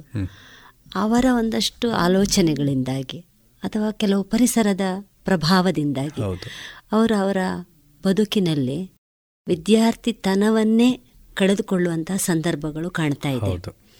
ಹೀಗಾಗಿ ಅಂತಹ ವಿದ್ಯಾರ್ಥಿಗಳಿಗೆ ಮತ್ತು ಕಲಿಕಾ ಮನೋಭಾವ ಇರುವಂತಹ ಮಕ್ಕಳಿಗೆ ನೀವು ಹೇಳಲಿಕ್ಕೆ ಇಚ್ಛೆ ಪಡುವಂತಹ ವಿಷಯಗಳು ಯಾವುದು? ವಿದ್ಯಾರ್ಥಿ ಬದುಕು ಇವತ್ತು ಅವನ ವಯಸ್ಸು ಇಪ್ಪತ್ತೈದು ಆಗುವವರೆಗೂ ಸಾಗಲಿಕ್ಕೆ ಸಾಕು. ಅದರಲ್ಲಿ ಪ್ರಾಥಮಿಕ ಹಂತದ ವಿದ್ಯಾರ್ಥಿ ಜೀವನ ಅತ್ಯಂತ ಅಮೂಲ್ಯವಾದದ್ದು. ಅದು ಬದುಕಿನ ಒಂದು ರೀತಿಯ ಫೌಂಡೇಶನ್ ಹತ್ತನೇ ತರಗತಿಯವರೆಗೂ ಅದನ್ನು ವಿಸ್ತರಿಸಲ್ಪಡಬೇಕು. ಪಿ ಯು ಸಿಯವರೆಗೆ ನಾವು ಮಕ್ಕಳನ್ನು ತುಂಬ ಜತನದಿಂದ ಕಾಪಾಡಬೇಕು. ಆ ಬಳಿಕ ಅವರೇ ಸಾಕ್ತಾರೆ ಮುಂದೆ. ಅದರಿಂದ ಸುಮಾರು ಹದಿನಾರು ವರ್ಷದವರೆಗೆ ಅಥವಾ ಹದಿನೆಂಟು ವರ್ಷದವರೆಗೆ ಮಕ್ಕಳನ್ನು ಅತ್ಯಂತ ಜತನದಿಂದ ಕಾಪಾಡುವಂಥದ್ದು ಶಿಕ್ಷಕರಿಗಿಂತ ಎರಡು ಪಾಲು ಜವಾಬ್ದಾರಿ ಪೋಷಕರದ್ದು. ಈ ಸಂದರ್ಭದಲ್ಲಿ ಅವ ಹಾದಿ ತಪ್ಪಿದರೆ ಬದುಕಿನ ಉದ್ದಕ್ಕೂ ಹಾದಿ ತಪ್ತಾ ಹೋಗ್ತಾನೆ. ವಿದ್ಯಾರ್ಥಿ ಜೀವನ ಎನ್ನುವಂಥದ್ದು ವಿದ್ಯೆಯನ್ನು ಅರ್ಥಿ ಅಂದರೆ ಕಲಿಯುವವ, ಬಯಸುವವ ತರ್ಥ. ಅವನಿಗೆ ಅವ ಬಯಸ್ತಾನ ಇಲ್ಲೋ ಗೊತ್ತಿಲ್ಲ. ಅಂತ ಅವನಿಗೆ ತುಂಬಿಸಲಿಕ್ಕೆ ನಾವು ಪ್ರಯತ್ನ ಮಾಡಬೇಕು ಪೋಷಕರು. ನಮ್ಮ ಹಿರಿಯರು ಒಂದು ಮಾತನ್ನು ಹೇಳಿದ್ದಾರೆ. ಲಾಲಯೇತ್ ಪಂಚವರ್ಷಾಣಿ ಅಂತ. ಐದು ವರ್ಷ ಅವನನ್ನು ಮುದ್ದಿಸಿದರೆ ಸಾಕು. ಯಾಕೆಂದರೆ ಪ್ರೀತಿ ಕೊಡಬೇಕು. ಪ್ರೀತಿಯ ಜೊತೆಗೆ ಚಿಕ್ಕ ಶಿಕ್ಷೆಯನ್ನು ಕೊಡಬೇಕು. ಶಿಕ್ಷೆ ಅಂದರೆ ಕೈಕಾಲು ಮರೆಯುವಂಥ ಶಿಕ್ಷೆ ಅಂತಲ್ಲ. ಹೌದು. ಆದರೆ ದುರಂತ ಏನಂತಂದರೆ ಇವತ್ತು ಮಕ್ಕಳ ಹಕ್ಕು ಇತ್ಯಾದಿ ಕಾರಣಗಳಿಂದಾಗಿ ನಮ್ಮ ಮಕ್ಕಳನ್ನು ನಾವೇ ಶಿಕ್ಷಿಸಲಿಕ್ಕೆ ಅವಕಾಶ ಇಲ್ಲದಂಥ ಸ್ಥಿತಿಯಾಗಿದೆ. ಹೌದು. ಪರದೇಶಗಳಲ್ಲಿ ನೀವು ನೋಡಿದರೆ ಕೆಲವು ದೇಶಗಳಲ್ಲಿ ಶಿಕ್ಷೆ ಕೊಟ್ಟಾಗ ತಂದೆ ತಾಯಿಯನ್ನು ಜೈಲಿಗೆ ಹಾಕಿದಂಥ ಸಾಕಷ್ಟು ಉದಾಹರಣೆಗಳಿವೆ. ಕಾನೂನಿನ ದುರ್ಬಳಕೆ ಅಂತ ದುರ್ಬಳಕೆ ಬೇಕಾದಷ್ಟು ಆಗ್ತದೆ ಅದು ಆದ್ರೆ ತಪ್ಪಿಲ್ಲ. ಯಾಕೆಂದ್ರೆ ಮಕ್ಕಳ ಆ ಪ್ರಾಯದಲ್ಲಿ ಅವರಿಗೆ ಯಾವುದು ಒಳ್ಳೇದು ಯಾವುದು ಕೆಟ್ಟದ್ದು ಅಂತ ಗೊತ್ತಿಲ್ಲ. ಮೆಚುರಿಟಿ ಬಂದಿರೋದು ಮೆಚುರಿಟಿ ಬಂದಿರೋದಿಲ್ಲ. ಅದರಿಂದ ಅವರು ದುರ್ಬಳಕೆ ಮಾಡಿಕೊಳ್ಳೋದೇ ಜಾಸ್ತಿ. ನಾನು ಹೇಳ್ತೇನೆ ಮನೆ ಮನೆಗಳಲ್ಲಿ ಮಕ್ಕಳನ್ನ ಶಿಕ್ಷೆ ಅಂದ್ರೆ ನೀವು ಬೆತ್ತ ದೊಣ್ಣೆ ತಂದು ಹೊಡಿಬೇಕು ಅಂತ ನಾನು ಹೇಳ್ತಾ ಇಲ್ಲ. ಬೈಯುವಂಥದ್ದು ಒಂದು ಶಿಕ್ಷೆ ಹ್ಮ್. ಅಥವಾ ನಿನಗೆ- ಎಚ್ಚರಿಸುವಂಥದ್ದು. ಶಿಕ್ಷೆ. ಅಥವಾ ನಿನಗೆ ಕಾಪಿ ಕೊಡೋದಿಲ್ಲ ತಿಂಡಿ ಕೊಡೋದಿಲ್ಲ ಅಂತ ಹೇಳೋದು ಒಂದು ರೀತಿಯ ಶಿಕ್ಷೆ. ಅಗತ್ಯ ಬಿದ್ದರೆ ಚಿಕ್ಕ ಏಟು ಕೈಯಲ್ಲಿ ಕೂಡೋದು ಒಂದು ಶಿಕ್ಷೆ. ಮಿತಿ ಮೀರಿದ ಸೌಕರ್ಯಗಳನ್ನು ಸೌಕರ್ಯಗಳನ್ನು ಕೊಡೋದು ಅವನನ್ನ ತಪ್ಪು ಹಾದಿಗೆ ಎಳೆದಂತಾಗ್ತದೆ. ಏನು ಬೇಕೋ ಯಾವುದು ಬೇಕೋ ಎಲ್ಲಿ ಬೇಕೋ ಎಷ್ಟು ಬೇಕೋ ಅಷ್ಟನ್ನು ಮಾತ್ರ ಅವ ಕೊಡಬೇಕು. ಒಂದು ಉದಾಹರಣೆ ನಮ್ಮ ಮಗು ಅವನಿಗೆ ಇವತ್ತು ಒಂದು ಹತ್ತು ರೂಪಾಯಿ ಬೇಕು ಅಂತ ಕೇಳಿದ. ಹೋಗಪ್ಪ, ನನ್ನ ಬ್ಯಾಗಲ್ಲಿ ಉಂಟು, ತೆಕೋ ಅಂತ ನಾವು ಹೇಳೋದು ತಪ್ಪು. ಹತ್ತು ರೂಪಾಯಿ ಬೇಕು ಅಂತ ಹೇಳಿದರೆ ಯಾಕೆ, ಏನು ಎಂಥದ್ದು ಕೇಳಬೇಕು. ಕೇಳಿ ನಮ್ಮ ಬ್ಯಾಗಿಂದ ನಾವೇ ಕೊಡಬೇಕು ಆ ಮಗುವಿಗೆ. ಈ ಪ್ರೀತಿಯ ಪರಾಕಾಷ್ಠೆಯಿಂದಾಗಿ ತಂದೆ ತಾಯಿ, ನೋಡು, ನನ್ನ ಬ್ಯಾಗಲ್ಲಿದೆ, ತೆಕೋ ಅಂತ ಹೇಳ್ತಾರೆ. ಸರಿ, ಇವತ್ತು ಹತ್ತೇ ರೂಪಾಯಿ ತಗೊಳ್ತಾನೆ. ಇನ್ನೊಂದಿನ ಕೇಳ್ತಾನೆ, ಅಮ್ಮ, ನನಗೆ ಹತ್ತು ರೂಪಾಯಿ ಬೇಕು ಅಂತ. ಆ ದಿವಸ ಹತ್ತು ರೂಪಾಯಿಯ ಬದಲಿಗೆ ನೂರು ರೂಪಾಯಿ ನೋಟನ್ನು ಮೆಲ್ಲಗೆ ಎತ್ತಿಕೊಂಡು ಹೋಗ್ತಾನೆ. ತಂದೆ ತಾಯಿಯ ಕೆಲಸದ ಒತ್ತಡದಿಂದಾಗಿ ಅವರಿಗೆ ಅಲ್ಲಿ ಎಷ್ಟು ತಗೊಂಡಿದ್ದಾನೆ ಅಂತ ಗೊತ್ತಾಗೋದಿಲ್ಲ. ಮಗು ಅದನ್ನು ದುರ್ಬಳಕೆ ಮಾಡಿಕೊಳ್ತದೆ ಇವತ್ತು ಹತ್ತು ತೆಗೀತು ನಾಳೆ ನೂರು ತಗೊಂಡ್ರೆ ಅಮ್ಮನಿಗೆ ಗೊತ್ತಾಗೋದಿಲ್ಲ ಅಂತ ಗೊತ್ತಾಯಿತು. ಆಮೇಲೆ ಇದೇ ರೀತಿಯ ಹವ್ಯಾಸಗಳು ಮಕ್ಕಳಲ್ಲಿ ಮುಂದುವರಿಯುತ್ತದೆ. ಇದಕ್ಕೆ ಯಾರು ಕಾರಣ ಅಂತ ಕೇಳಿದರೆ ತಂದೆ ತಾಯಿ ಅದರಿಂದ ಆದ್ದರಿಂದ ಮಕ್ಕಳನ್ನು ಅತಿಯಾಗಿ ಪ್ರೀತಿಸಿ ಅತಿಯಾಗಿ ಸ್ವಾತಂತ್ರ್ಯ ಕೊಟ್ಟು ನಾವು ಅವರನ್ನು ತಪ್ಪು ಹಾದಿಗೆ ಕಳಿಸುವಂಥದ್ದು ತಂದೆ ತಾಯಿಯೂ ಅದಕ್ಕೆ ಕಾರಣರು. ಇನ್ನು ಮಕ್ಕಳಿಗೆ ಒಂದು ಶಿಸ್ತನ್ನು ಹಾಕಿಕೊಡಬೇಕು ಶಿಸ್ತು ಅಂದರೆ ಅದು ಬೆಳಿಗ್ಗೆ ಏಳುವಲ್ಲಿಂದ ರಾತ್ರಿ ಮಲಗುವಲ್ಲಿಯವರೆಗೆ. ತಿನ್ನುವಲ್ಲಿಂದ ಸ್ನಾನ ಮಾಡುವಲ್ಲಿಂದ ಪಾಯ್ಖಾನೆಗೆ ಹೋಗುವಲ್ಲಿಂದ ಎಲ್ಲ ಕೆಲಸಗಳಲ್ಲಿ ಶಿಸ್ತನ್ನು ನಮ್ಮ ಮಕ್ಕಳಿಗೆ ನಾವು ಹೇಳಿಕೊಟ್ಟಾಗ ಅವನ ಬದುಕಿನಲ್ಲಿ ಅದನ್ನೇ ಅಳವಡಿಸಿಕೊಂಡಿರ್ತಾನೆ. ಈಗ ನಾನು ಉದಾಹರಣೆಗೆ ನನ್ನ ಮಗಳು ಐದನೇ ತರಗತಿಯಲ್ಲಿರುವಾಗದಿಂದಲೇ ಅವಳನ್ನು ಐದು ಗಂಟೆಗೆ ಎಬ್ಬಿಸುವಂಥ ಅಭ್ಯಾಸವನ್ನು ಮಾಡಿದ್ದೆ ನಾನು. ಇವತ್ತಿಗೂ ಕೂಡ ಅವಳು ಐದು ಗಂಟೆಗೆ ಹೇಳ್ತಾಳೆ. ನೀವು ಹೇಳ್ತಾ ಇದ್ದೀರಿ. ನಾನು ಹೇಳ್ತಾ ಇದ್ದೇನೆ. ನನ್ನ ಮಗಳು ಹೇಳಬೇಕಿದ್ರೆ ನಾನು ಹೇಳಬೇಕು. ಹೌದು. ನಾನು ಆರು ಗಂಟೆವರೆಗೆ ಮಲಗಿಕೊಂಡು ನೀನು ಏಳು ಮಗ ಅಂತ ಹೇಳಿದರೆ ಅವಳು ಅಲ್ಲಿಯೇ ನಿದ್ದೆ ತೂಗ್ತಾ ಇರ್ತಾಳೆ. ಹೌದು. ಮಾತ್ರ ಅಲ್ಲ ಅವಳು ಕಲಿತಾ ಇರುವಂತಹ ಮೆಡಿಕಲ್ ಕಾಲೇಜಿನಲ್ಲಿ ಎಲ್ಲರೂ ಕೂಡ ಬೆಳಿಗ್ಗೆ ರಜೆಯ ದಿವಸಗಳಲ್ಲಿ ಹತ್ತು ಗಂಟೆಗೆ ಏಳುವವರೆ ಇದ್ದದ್ದು. ರಾತ್ರಿ ಎರಡು ಗಂಟೆ ಮೂರು ಗಂಟೆವರೆಗೆ ಇದ್ದುಕೊಂಡು ಏನೋ ಮೊಬೈಲ್ ನೋಡೋದು ಓದೋದು ಏನೋ ಎಲ್ಲ ಮಾಡ್ತಾ ಇರ್ತಾ ಇದ್ರು. ಆದರೆ ನನ್ನ ಮಗಳು ಕರೆಕ್ಟ್ ಹತ್ತುವರೆ ಗಂಟೆಗೆ ಮಲಗ್ತಾ ಇದ್ಲು ಮೆಡಿಕಲ್ ಕಾಲೇಜಲ್ಲಿ ಆರು ವರ್ಷ ಇದ್ದರೂ ಕೂಡ ಅವಳ ಅಭ್ಯಾಸವನ್ನು ಬದಲಾಯಿಸಿಕೊಳ್ಳಿಲ್ಲ. ಐದು ಗಂಟೆಗೆ ಹೇಳ್ತಾ ಇದ್ಲು. ಈ ರೀತಿ ನಮ್ಮ ಬಾಲ್ಯದಲ್ಲಿ ಕಲಿತಂಥ ಶಿಸ್ತು ಮಕ್ಕಳ ಜೀವನದಲ್ಲಿ ಪರ್ಮನೆಂಟಾಗಿ ಉಳಿತದೆ. ಮತ್ತು ಬೆಳಗಿನ ಹೊತ್ತಿಗೆ ಮಕ್ಕಳು ಎದ್ದು ಓದುವಂಥದ್ದು ಹೆಚ್ಚು ಸ್ಮರಣೆಯಲ್ಲಿ ಉಳಿತದೆ.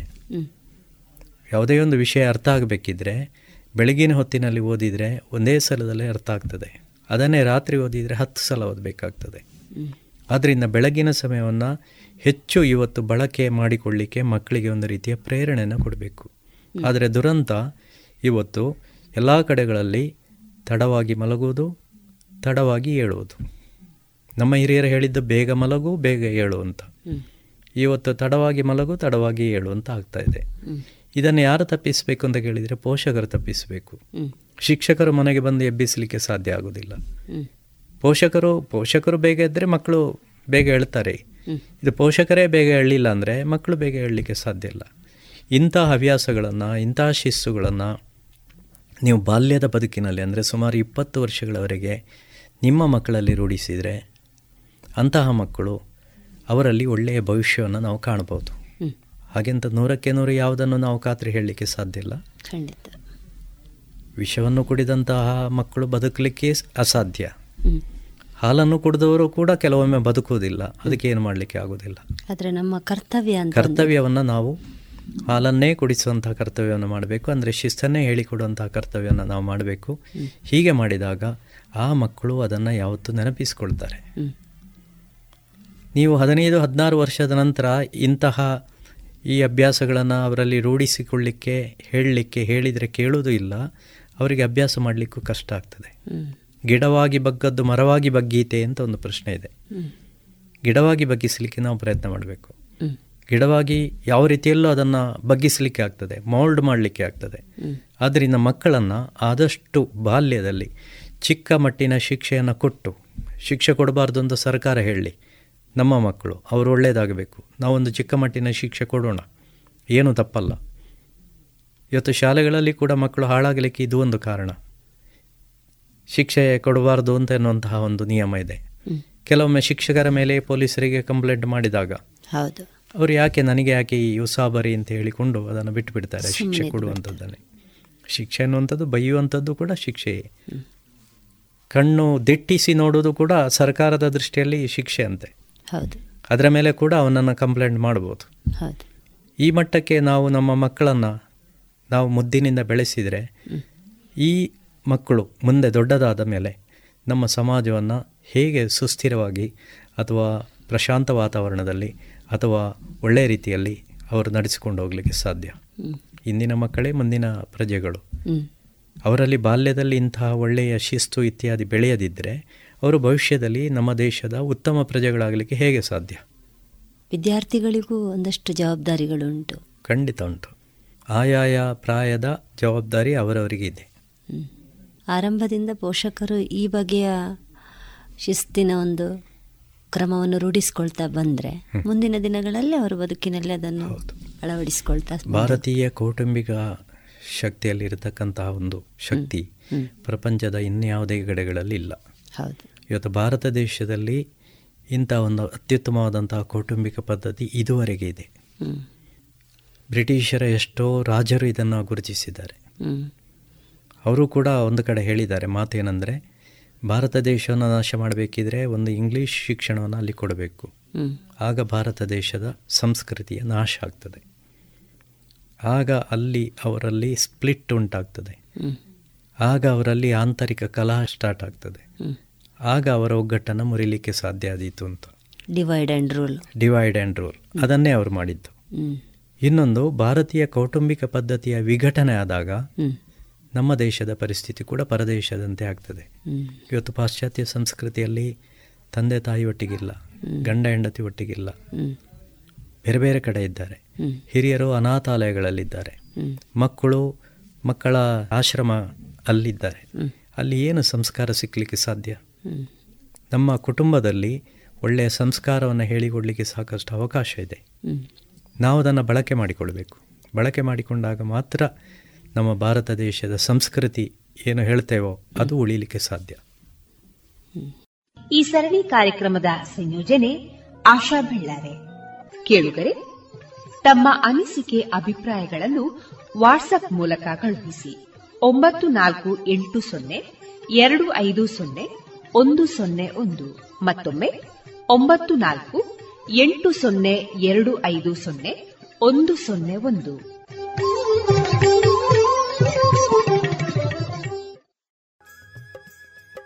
ಇದುವರೆಗೆ ಶ್ರೀಯುತ ಟಿ ನಾರಾಯಣ ಭಟ್ ಅವರ ಮನದಾಳದ ಮಾತುಕತೆಗಳನ್ನು ಆಲಿಸಿದ್ರಿ.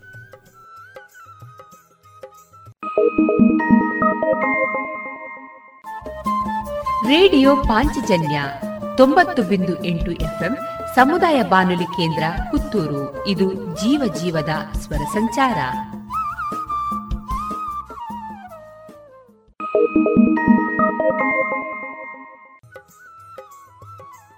ಪುತ್ತೂರು ತೆಂಕಿಲ ವಿವೇಕಾನಂದ ಕನ್ನಡ ಮಾಧ್ಯಮ ಶಾಲಾ ವತಿಯಿಂದ ಭರತ ವರ್ಷಾಮೃತ. ಸರಣಿ ಕಾರ್ಯಕ್ರಮದ ಭಾಗ ಹನ್ನೆರಡು ಇದೀಗ ಪ್ರಸಾರವಾಗಲಿದೆ. ಭರತ ವರ್ಷಾಮೃತ. ವಿವೇಕಾನಂದ ಕನ್ನಡ ಶಾಲೆಯ ಮಕ್ಕಳು ಹಾಗೂ ವಿದ್ಯಾರ್ಥಿಗಳಿಂದ ಸಾದರಗೊಳ್ಳುತ್ತಿರುವ ಸರಣಿ ಕಾರ್ಯಕ್ರಮದ ಇಂದಿನ ಭಾಗಕ್ಕೆ ಶ್ರೋತೃಗಳಿಗೆ ಆತ್ಮೀಯ ಸ್ವಾಗತ. ಎಪ್ಪತ್ತೈದನೇ ಸ್ವಾತಂತ್ರ್ಯ ದಿನಾಚರಣೆಯ ಅಂಗವಾಗಿ ಬಿತ್ತರವಾಗುತ್ತಿರುವ ನಮ್ಮ ಈ ಕಾರ್ಯಕ್ರಮದಲ್ಲಿ ಇಂದು ಬ್ರಿಟಿಷ್ ಪೂರ್ವ ಶಿಕ್ಷಣ ಪದ್ಧತಿ ಎಂಬ ವಿಷಯವನ್ನು ತಮ್ಮ ಮುಂದೆ ಪ್ರಸ್ತುತಪಡಿಸಲಿದ್ದೇವೆ. ಉತ್ತರಂ ಯತ್ ಸಮುದ್ರಸ್ಯ हिमाद्रेश्चैव दक्षिणम्। वर्षं तद्भारतं नाम। भारती यत्र सन्ततिः। भारती यत्र सन्ततिः। भारती यत्र गतिः रत्नाकरा धौतपदािमालय किरीटिनी।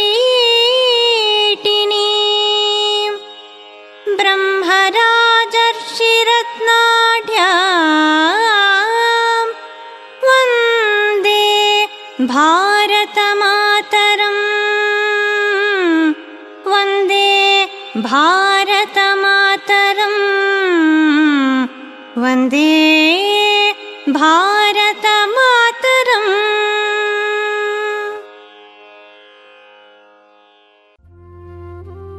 ಕ್ರಿಸ್ತಶಕ ಸಾವಿರದ ಎಂಟುನೂರ ಹದಿಮೂರರ ವೇಳೆಯಲ್ಲಿ ದೇಶೀಯ ಶಿಕ್ಷಣವು ಪಾಠಶಾಲೆಗಳು, ಮದರಸ ಮತ್ತು ಗುರುಕುಲಗಳಲ್ಲಿ ನಡೆಯುತ್ತಿದ್ದವು. ಈ ಸಾಂಪ್ರದಾಯಿಕ ಸಂಸ್ಥೆಗಳಲ್ಲಿ ದೊರೆಯುತ್ತಿದ್ದ ಶಿಕ್ಷಣವು ಅಶಿಕ್ಷಿತ ರೈತಾಪಿ ಜನಗಳೇ ಮೊದಲಾದವರಿಂದ ನೀಡುವಂತಹ ದೇಣಿಗೆಗಳಿಂದ ಜೀವಂತವಾಗಿದ್ದವು. ಅದನ್ನು ಶಿಕ್ಷಾ ಎಂದು ಕರೆಯುತ್ತಿದ್ದರು. ಈ ಸಂಸ್ಥೆಗಳು ಸಾಂಪ್ರದಾಯಿಕ ಸಮಾಜಗಳ ಸಂಸ್ಕೃತಿಯ ಮೂಲ ಸೆಲೆಗಳಾಗಿದ್ದವು. ಪ್ರತಿಯೊಂದು ಹಳ್ಳಿಯಲ್ಲೂ ಶಾಲೆಗಳು ಇದ್ದವು.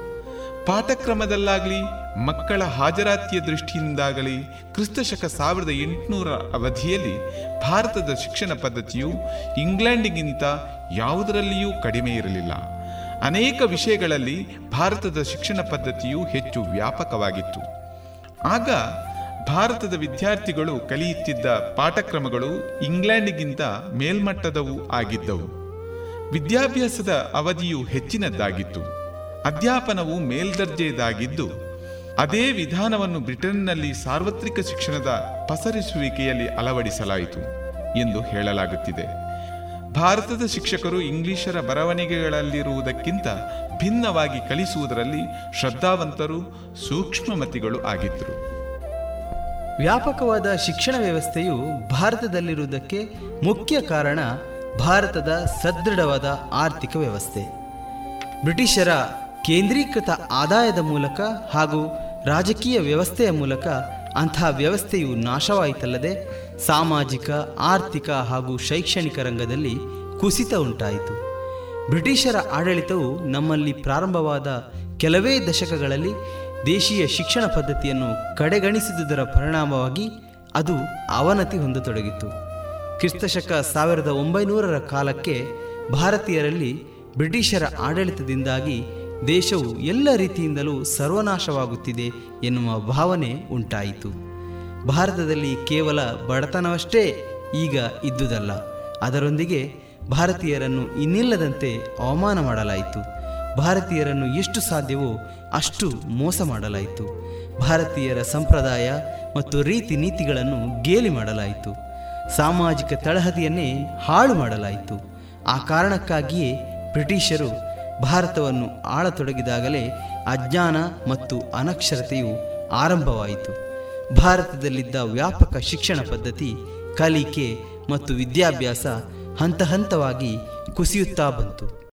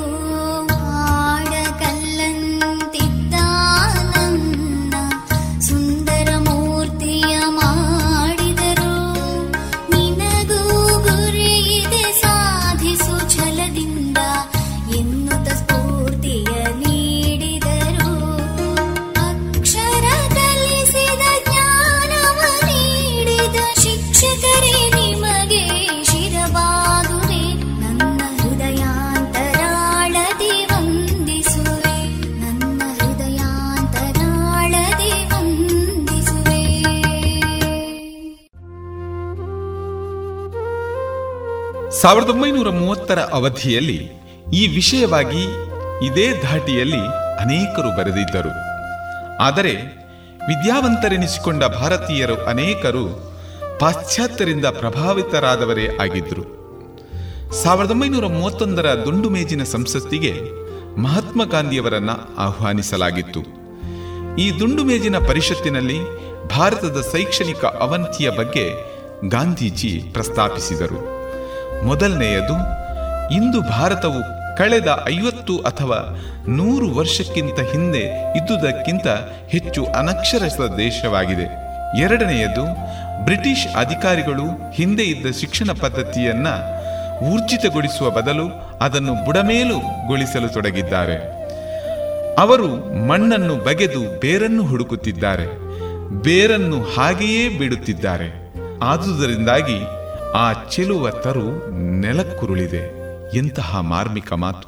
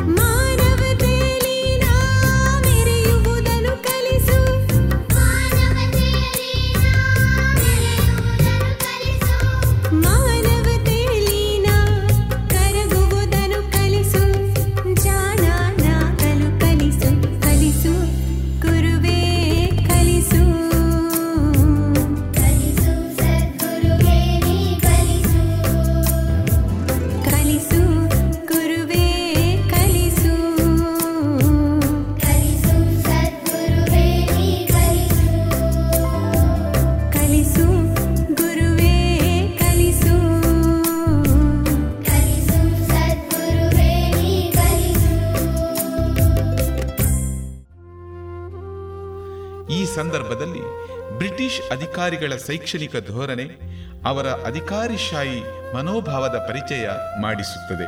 ಅದೇನೆಂದರೆ, ಸಾವಿರಾರು ವರ್ಷಗಳ ಹಿಂದೆ ಭಾರತವು ಏಷ್ಯಾಕ್ಕೆ ಅಮೂಲ್ಯವಾದ ಜ್ಞಾನವನ್ನೇನೋ ನೀಡಿತ್ತು. ಆದರೆ ಏನೂ ಪ್ರತಿಫಲ ಸಿಕ್ಕಿಲ್ಲ. ಈ ಕಾರಣಕ್ಕಾಗಿಯೇ ಭವಿಷ್ಯದ ಭಾರತವು ನೈತಿಕವಾಗಿ ಮತ್ತು ಬೌದ್ಧಿಕವಾಗಿ ಪಾಶ್ಚಾತ್ಯ ಮಾದರಿಯಲ್ಲಿ ಶೈಕ್ಷಣಿಕವಾಗಿ ಮುಂದುವರಿಯಬೇಕು. ಈ ನಿಟ್ಟಿನಲ್ಲಿ Bellary collector A D Campbell ದೇಶೀಯ ಶಿಕ್ಷಣಕ್ಕೆ ಸಂಬಂಧಿಸಿ ಪ್ರಕಟಿಸಿದ ದಾಖಲೆಯನ್ನ ನೋಡಿ. ಆತನು ಹೇಳಿದಂತೆ ಭಾರತೀಯ ಶಿಕ್ಷಣ ಪದ್ಧತಿಯನ್ನು ಹಂತ ಹಂತವಾಗಿ ನಿಲ್ಲಿಸುವುದರಿಂದ ಭಾರತವನ್ನು ನಿಧಾನಕ್ಕೆ ಬಡತನದತ್ತ ತಳ್ಳಿದಂತಾಗುತ್ತದೆ. ಭಾರತದಲ್ಲಿರುವ ಕುಶಲಕರ್ಮಿಗಳಿಗೆ ಯುರೋಪಿಯನ್ನರ ಸಲಕರಣೆಗಳನ್ನು ಪರಿಚಯಿಸಿದರೆ ತುಂಬಲಾರದ ಹಾನಿಗೊಳಗಾಗುತ್ತಾರೆ. ಅನೇಕ ಹಳ್ಳಿಗಳಲ್ಲಿ ಶಾಲೆಗಳು ಇದ್ದೇ ಇವೆ. ಶಾಲೆ ಇಲ್ಲದ ಹಳ್ಳಿಯೇ ಇಲ್ಲ. ಇಲ್ಲಿರುವ ವಿದ್ಯಾಸಂಸ್ಥೆಗಳಿಗೆ ಸಿಗುತ್ತಿದ್ದ ಪ್ರಾದೇಶಿಕ ನೆರವು ನಿಲ್ಲಿಸಿ ಎಷ್ಟೋ ವರ್ಷಗಳೇ ಆಗಿವೆ. ಈಗ ಇದರಲ್ಲಿ ಯಾವುದಕ್ಕೂ ಸರಕಾರದ ನೆರವು ಸಿಗುತ್ತಿಲ್ಲ. ಆದರೆ ಹಿಂದೂ ಅರಸರ ಕಾಲಕ್ಕೆ ಹಣ ಮತ್ತು ಭೂಮಿಯ ರೂಪದಲ್ಲಿ ಶಿಕ್ಷಣಕ್ಕೆ ಅಪಾರವಾದ ಸಹಾಯ ನೀಡಲಾಗುತ್ತಿತ್ತು ಎಂದು ಹೇಳಿದ್ದಾನೆ. ಶೋತೃಗಳೇ ದಯವಿಟ್ಟು ಗಮನಿಸಿ, ಈ ಬ್ರಿಟಿಷ್ ಕಲೆಕ್ಟರನ್ನು ನೀಡಿದ ದಾಖಲೆಯ ಕೆಲವು ಅಂಶಗಳನ್ನು ಇಲ್ಲಿ ಉಲ್ಲೇಖಿಸಲಾಗಿದೆ. ಇದರಿಂದ ನಮಗೆ ಸ್ಪಷ್ಟವಾಗಿ ಅರಿವಾಗುವ ವಿಷಯವೇನೆಂದರೆ, ಭಾರತೀಯ ಶಿಕ್ಷಣ ಪದ್ಧತಿಯನ್ನು ಹಂತ ಹಂತವಾಗಿ ಶಿಥಿಲಗೊಳ್ಳುವಂತೆ ಮಾಡಲು ಯಾವ ಬಗೆಯ ಕುತಂತ್ರ ಬಳಸಲಾಗಿದೆ ಎಂದು. ಆಡಳಿತಾರೂಢ ಬ್ರಿಟಿಷರಿಗೆ ಹಣದ ದಾಹ ಎಷ್ಟಿತ್ತೆಂದರೆ ಭಾರತದ ಎಲ್ಲ ಆದಾಯ ಮೂಲಗಳಿಗೆ ಕೈ ಹಾಕಿದರಲ್ಲದೆ ಬ್ರಿಟಿಷ್ ಸಾಮ್ರಾಜ್ಯವು ಅದರ ಮೂಲಕವೇ ಬದುಕುಳಿಯಿತು. ಭಾರತದ ಸಾಂಸ್ಕೃತಿಕ, ಧಾರ್ಮಿಕ ಹಿನ್ನೆಲೆಗಳೇ ಅಲುಗಾಡತೊಡಗಿದವು. ಇದೇ ಉದ್ದೇಶದಿಂದಾಗಿ ಮೆಕಾಲೆ, ಬೆಂಟಿಕ್ ಆಡಮ್ ಮೊದಲಾದವರು ಭಾರತದ ಶಿಕ್ಷಣ ವ್ಯವಸ್ಥೆ ದೊಡ್ಡ ಪ್ರಮಾಣದಲ್ಲಿ ಇದೆ ಎಂದಾಗಲೂ ಅದನ್ನು ಪರಿಗಣಿಸದೆ ಆಂಗ್ಲಮಯದ ಉನ್ನತ ಶಿಕ್ಷಣವನ್ನು ಮೇಲ್ಪಂಕ್ತಿಯಾಗಿ ಜಾರಿಗೆ ತಂದಿದ್ದರು. ಎರಡು ಶತಮಾನಗಳ ಹಿಂದೆ ಶಿಕ್ಷಣ ರಂಗದಲ್ಲಿ ಭಾರತವು ಏನು ಸಾಧನೆ ಮಾಡಿತ್ತು ಹಾಗೂ ಅದರ ಮೂಲೋಚ್ಚಾಟನೆಗೆ ಏನೆಲ್ಲ ತಂತ್ರಗಳನ್ನು ಹೂಡಲಾಯಿತು ಈಗ ಅದು ಇತಿಹಾಸವಾಗಿದೆ. ಆದರೆ ಹಿಂದೆ ಏನಿತ್ತು ಹಾಗೂ ಕಾಲಾನುಗತಿಯಲ್ಲಿ ಅಗತ್ಯವೆಂದುಕೊಂಡದ್ದು ಈಗ ನಮ್ಮ ಬೆನ್ನಿಗೆ ಏಕೆ ಭಾರವಾಗುತ್ತಿದೆ ಎನ್ನುವುದರ ಅರಿವು ಭಾರತಕ್ಕೆ ಮತ್ತು ಭಾರತೀಯರಿಗೆ ಯಾವುದರ ಅಗತ್ಯವಿದೆ ಎನ್ನುವ ತಿಳುವಳಿಕೆಯನ್ನು ನೀಡಬಲ್ಲದು. ಬ್ರಿಟಿಷ್ ಪೂರ್ವ ಶಿಕ್ಷಣ ಪದ್ಧತಿ ನಾಶವಾಗುತ್ತಾ ಬಂದಂತೆ ಅದರ ಜಾಗದಲ್ಲಿ ಹೊಸ ಇಂಗ್ಲಿಷ್ ಪದ್ಧತಿಯನ್ನು ಜಾರಿಗೊಳಿಸಲಾಯಿತು. ಈಗ ನಾವು ಬ್ರಿಟಿಷ್ ಶಿಕ್ಷಣ ಪದ್ಧತಿಯ ಸವಲತ್ತನ್ನು ಉಣ್ಣುತ್ತಿದ್ದೇವೆ. ಈಗೇನಾಗುತ್ತಿದೆ? ವಿಶ್ವದ ಅತ್ಯುತ್ತಮ ಇನ್ನೂರು ವಿಶ್ವವಿದ್ಯಾಲಯಗಳಲ್ಲಿ ಭಾರತದ ಒಂದೇ ಒಂದು ವಿಶ್ವವಿದ್ಯಾಲಯದ ಹೆಸರಿಲ್ಲ. ಅಂದರೆ ಹಿಂದೆ ಭಾರತೀಯ ಶಿಕ್ಷಣ ಪದ್ಧತಿಯಲ್ಲಿ ಯಾವ ದೋಷಗಳನ್ನು ಬ್ರಿಟಿಷರು ಗುರುತಿಸಿದ್ದರೋ ಅದೇ ಲೋಪದೋಷಗಳು ಬ್ರಿಟಿಷ್ ಶಿಕ್ಷಣ ಪದ್ಧತಿಯನ್ನು ಅಳವಡಿಸಿಕೊಂಡಾಗಲೂ ಹಾಗೇ ಉಳಿದಿದೆ ಎಂದಾಯಿತಲ್ಲ. ಭಾರತೀಯ ಶಿಕ್ಷಣ ಪದ್ಧತಿಯಲ್ಲಿ ಬದುಕಿಗೆ ನೀತಿ ಹಾಗೂ ಜ್ಞಾನಕ್ಕೆ ಗಣಿತ ಎನ್ನುವುದು ಮೂಲ ಸೂತ್ರವಾಗಿತ್ತು. ಶಿಕ್ಷಣದಲ್ಲಿ ನೀತಿ ಅನ್ನುವುದು ಹಾಸುಹೊಕ್ಕಾಗಿತ್ತು. ಅಷ್ಟಾದರೂ ಕೆಲವು ಪ್ರಶ್ನೆಗಳು ಹಾಗೇ ಉಳಿಯುತ್ತವೆ.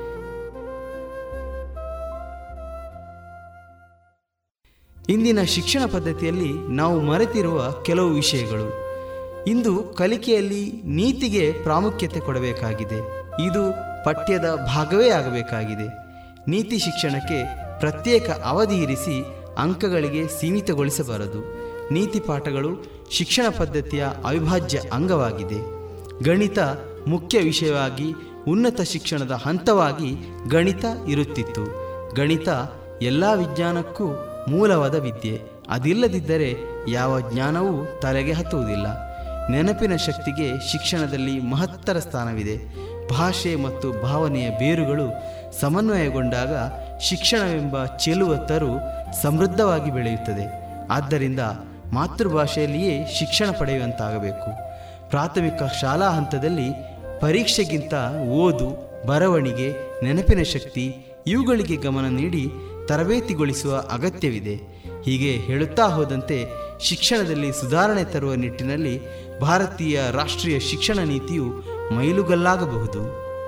ಕೇಳುಗರೆಲ್ಲರ ವಿಶೇಷ ಗಮನಕ್ಕೆ ನಾವು ಪ್ರಸ್ತುತಪಡಿಸಿದ ಬ್ರಿಟಿಷ್ ಪೂರ್ವ ಭಾರತೀಯ ಶಿಕ್ಷಣ ಪದ್ಧತಿ, ಬ್ರಿಟಿಷರ ಕಾಲದಲ್ಲಿ ಬದಲಾದ ಶೈಕ್ಷಣಿಕ ನೋಟ ಮತ್ತು ಇಂದಿನ ಶೈಕ್ಷಣಿಕ ಮುನ್ನೋಟಗಳಿಗೆ ಸಂಬಂಧಿಸಿದ ವಿಷಯಗಳು ಚೆಲುವತರು ಎಂಬ ಪುಸ್ತಕ ಭಾಗದಿಂದ ಆಯ್ದುಕೊಳ್ಳಲಾಗಿದೆ.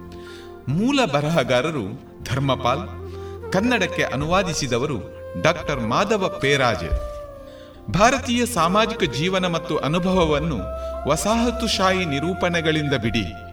ಭಾರತದ ನೈಜತೆಯಲ್ಲಿಯೇ ಅರ್ಥ ಮಾಡಿಕೊಳ್ಳಬೇಕು ಎಂದು ಶೈಕ್ಷಣಿಕ ದಾಖಲೆಗಳನ್ನು ಶೋಧಿಸಿ ಚೆಲುವತರು ಹೊತ್ತಗೆಯ ಮೂಲಕ ನೀಡಿದ ಶ್ರೀಯುತ ಧರ್ಮಪಾಲ್ ಹಾಗೂ ಕನ್ನಡ ಅನುವಾದ ಮಾಡಿದ ಡಾಕ್ಟರ್ ಮಾಧವ ಪೇರಾಜೆಯವರಿಗೆ ನಮ್ಮೀ ಕಾರ್ಯಕ್ರಮದ ಮೂಲಕ ಕೃತಜ್ಞರಾಗಿದ್ದೇವೆ. ಸಾಧನೆ ತೋರಿದ ನಿಮಗೆಲ್ಲ ಸಾವಿರ ಸಾವಿರ ಚಪ್ಪಾಳೆ, ನಾಡಿನ ಕೀರ್ತಿಯ ಬೆಳಗಿಸಿದ ನಿಮಗಿದು ಹೆಮ್ಮೆಯ ಚಪ್ಪಾಳೆ.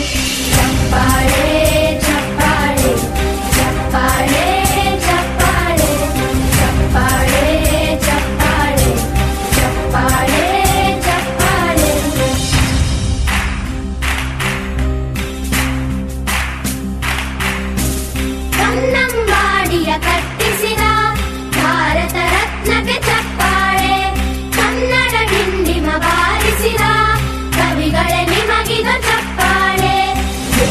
ಕಾಯುವ ಯೋಧರಿಗೆ ನಮ್ಮೆದೆಯಾಳದ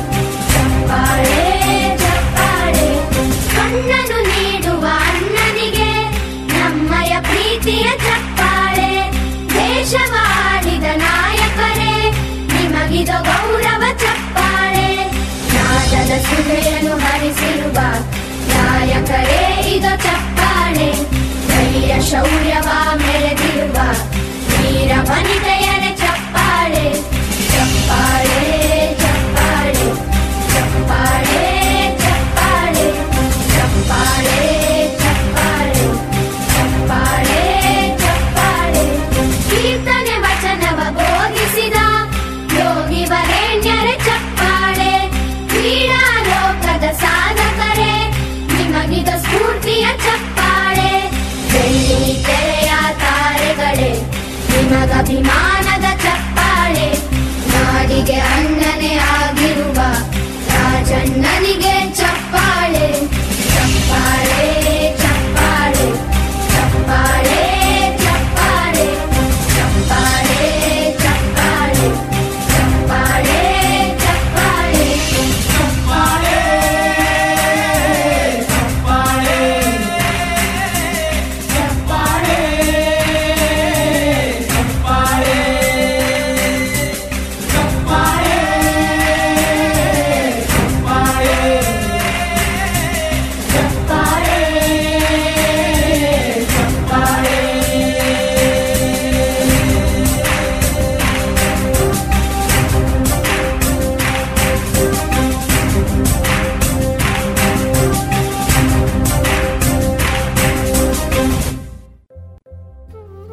ವರ್ಷಾಮೃತ ಸರಣಿ ಕಾರ್ಯಕ್ರಮದಲ್ಲಿ ಇಲ್ಲಿಯವರೆಗೆ ಬದಲಾದ ಬ್ರಿಟಿಷ್ ಕಾಲದ ಶಿಕ್ಷಣ ಪದ್ಧತಿ ಎಂಬ ವಿಷಯವನ್ನು ಆಲಿಸಿದ ಎಲ್ಲ ಶ್ರೋತೃಗಳಿಗೂ ವಂದನೆಗಳು.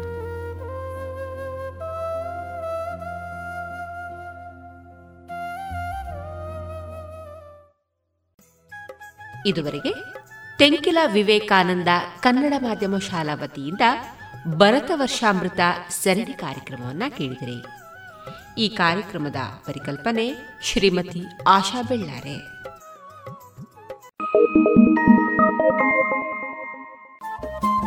ರೇಡಿಯೋ ಪಾಂಚಜನ್ಯ ತೊಂಬತ್ತು ಬಿಂದು ಎಂಟು ಎಫ್ಎಂ ಸಮುದಾಯ ಬಾನುಲಿ ಕೇಂದ್ರ ಪುತ್ತೂರು. ಇದು ಜೀವ ಜೀವದ ಸ್ವರ ಸಂಚಾರ.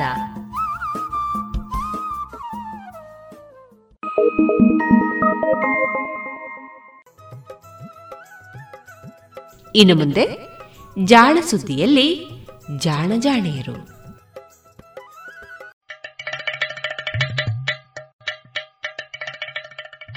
ಕೇಳು ಕೇಳು ಕೇಳು ಜಾಣ ಜಾಣ ಸುದ್ದಿಯ ಕೇಳು ಕೇಳು ಕೇಳು ಜಾಣ.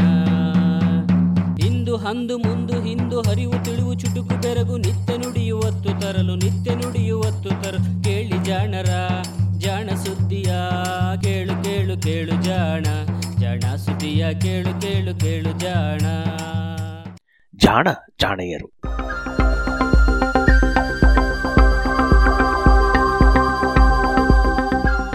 ಖುಷಿ ಇಲ್ಲದ ವಿಜ್ಞಾನ.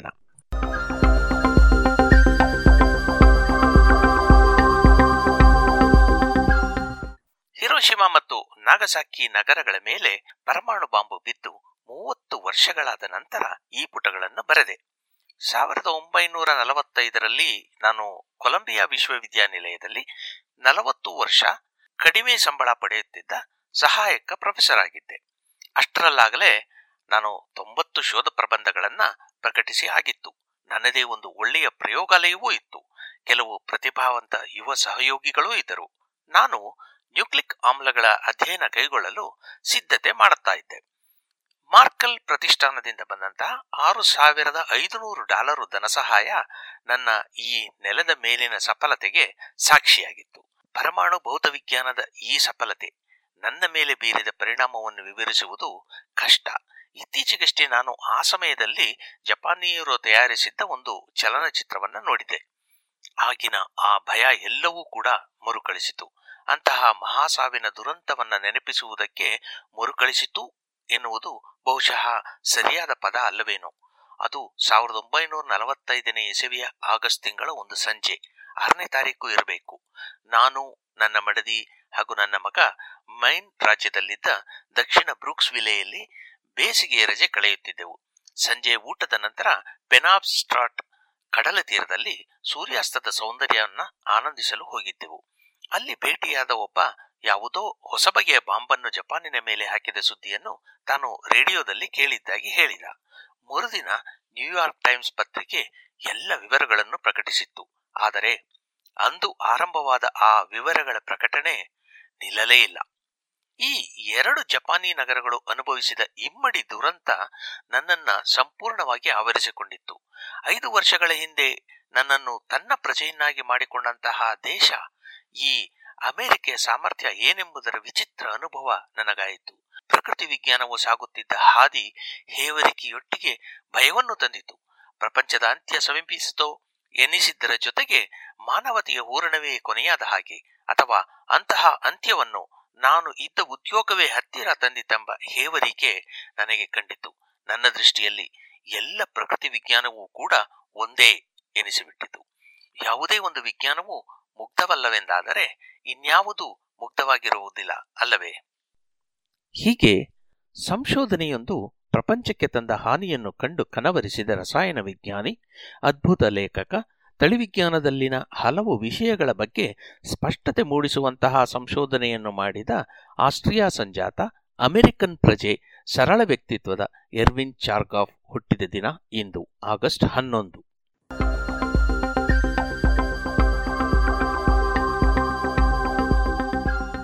ಆತನ ಮನಸ್ಸನ್ನು ಬಾಧಿಸಿದ ಪರಮಾಣು ಬಾಂಬು ಸಿಡಿದ ವಾರದಲ್ಲಿಯೇ ಚಾರ್ಗಾಫರ ಹುಟ್ಟುಹಬ್ಬವೂ ಇತ್ತು ಎನ್ನುವುದು ಕೇವಲ ಕಾಕತಾಳೀಯ. ಚಾರ್ಗಾಫ್ ಸಾವಿರದ ಒಂಬೈನೂರ ಐದನೇ ಇಸವಿ ಆಗಸ್ಟ್ ಹನ್ನೊಂದರಂದು ಅಂದಿನ ಆಸ್ಟ್ರಿಯಾ ದೇಶದ ರಾಜಧಾನಿಯಾಗಿದ್ದ ಸೆರ್ನೋವಿಟ್ಸ್ ಪಟ್ಟಣದಲ್ಲಿ ಜನಿಸಿದರು. ಈತನ ಬಾಲ್ಯ ಸಾಧಾರಣ ಎನ್ನಬೇಕು. ಶಾಲೆಯ ವ್ಯಾಸಂಗವೆಲ್ಲವೂ ವಿಯೆನ್ನಾದಲ್ಲಿಯೇ ನಡೆಯಿತು. ಅನಂತರ ಅಲ್ಲಿಯೇ ಈತ ಕಾಲೇಜನ್ನೂ ಸೇರಿದ. ವಿಯೆನ್ನಾದಲ್ಲಿ ಅಂದು ಕಲಾ ವಿಭಾಗಕ್ಕೆ ಮನ್ನಣೆ ಹೆಚ್ಚು. ಆದರೆ ಅದರಲ್ಲಿ ಮುಂದೆ ಹೆಚ್ಚೇನೂ ಸಾಧಿಸಲಾಗದು ಎನ್ನುವ ಕಾರಣಕ್ಕೆ ತನಗೆ ಇಷ್ಟವಿಲ್ಲದಿದ್ದರೂ ಕೆಮಿಸ್ಟ್ರಿ ಅಧ್ಯಯನವನ್ನು ಚಾರ್ಕಫ್ ಆರಂಭಿಸಿದ.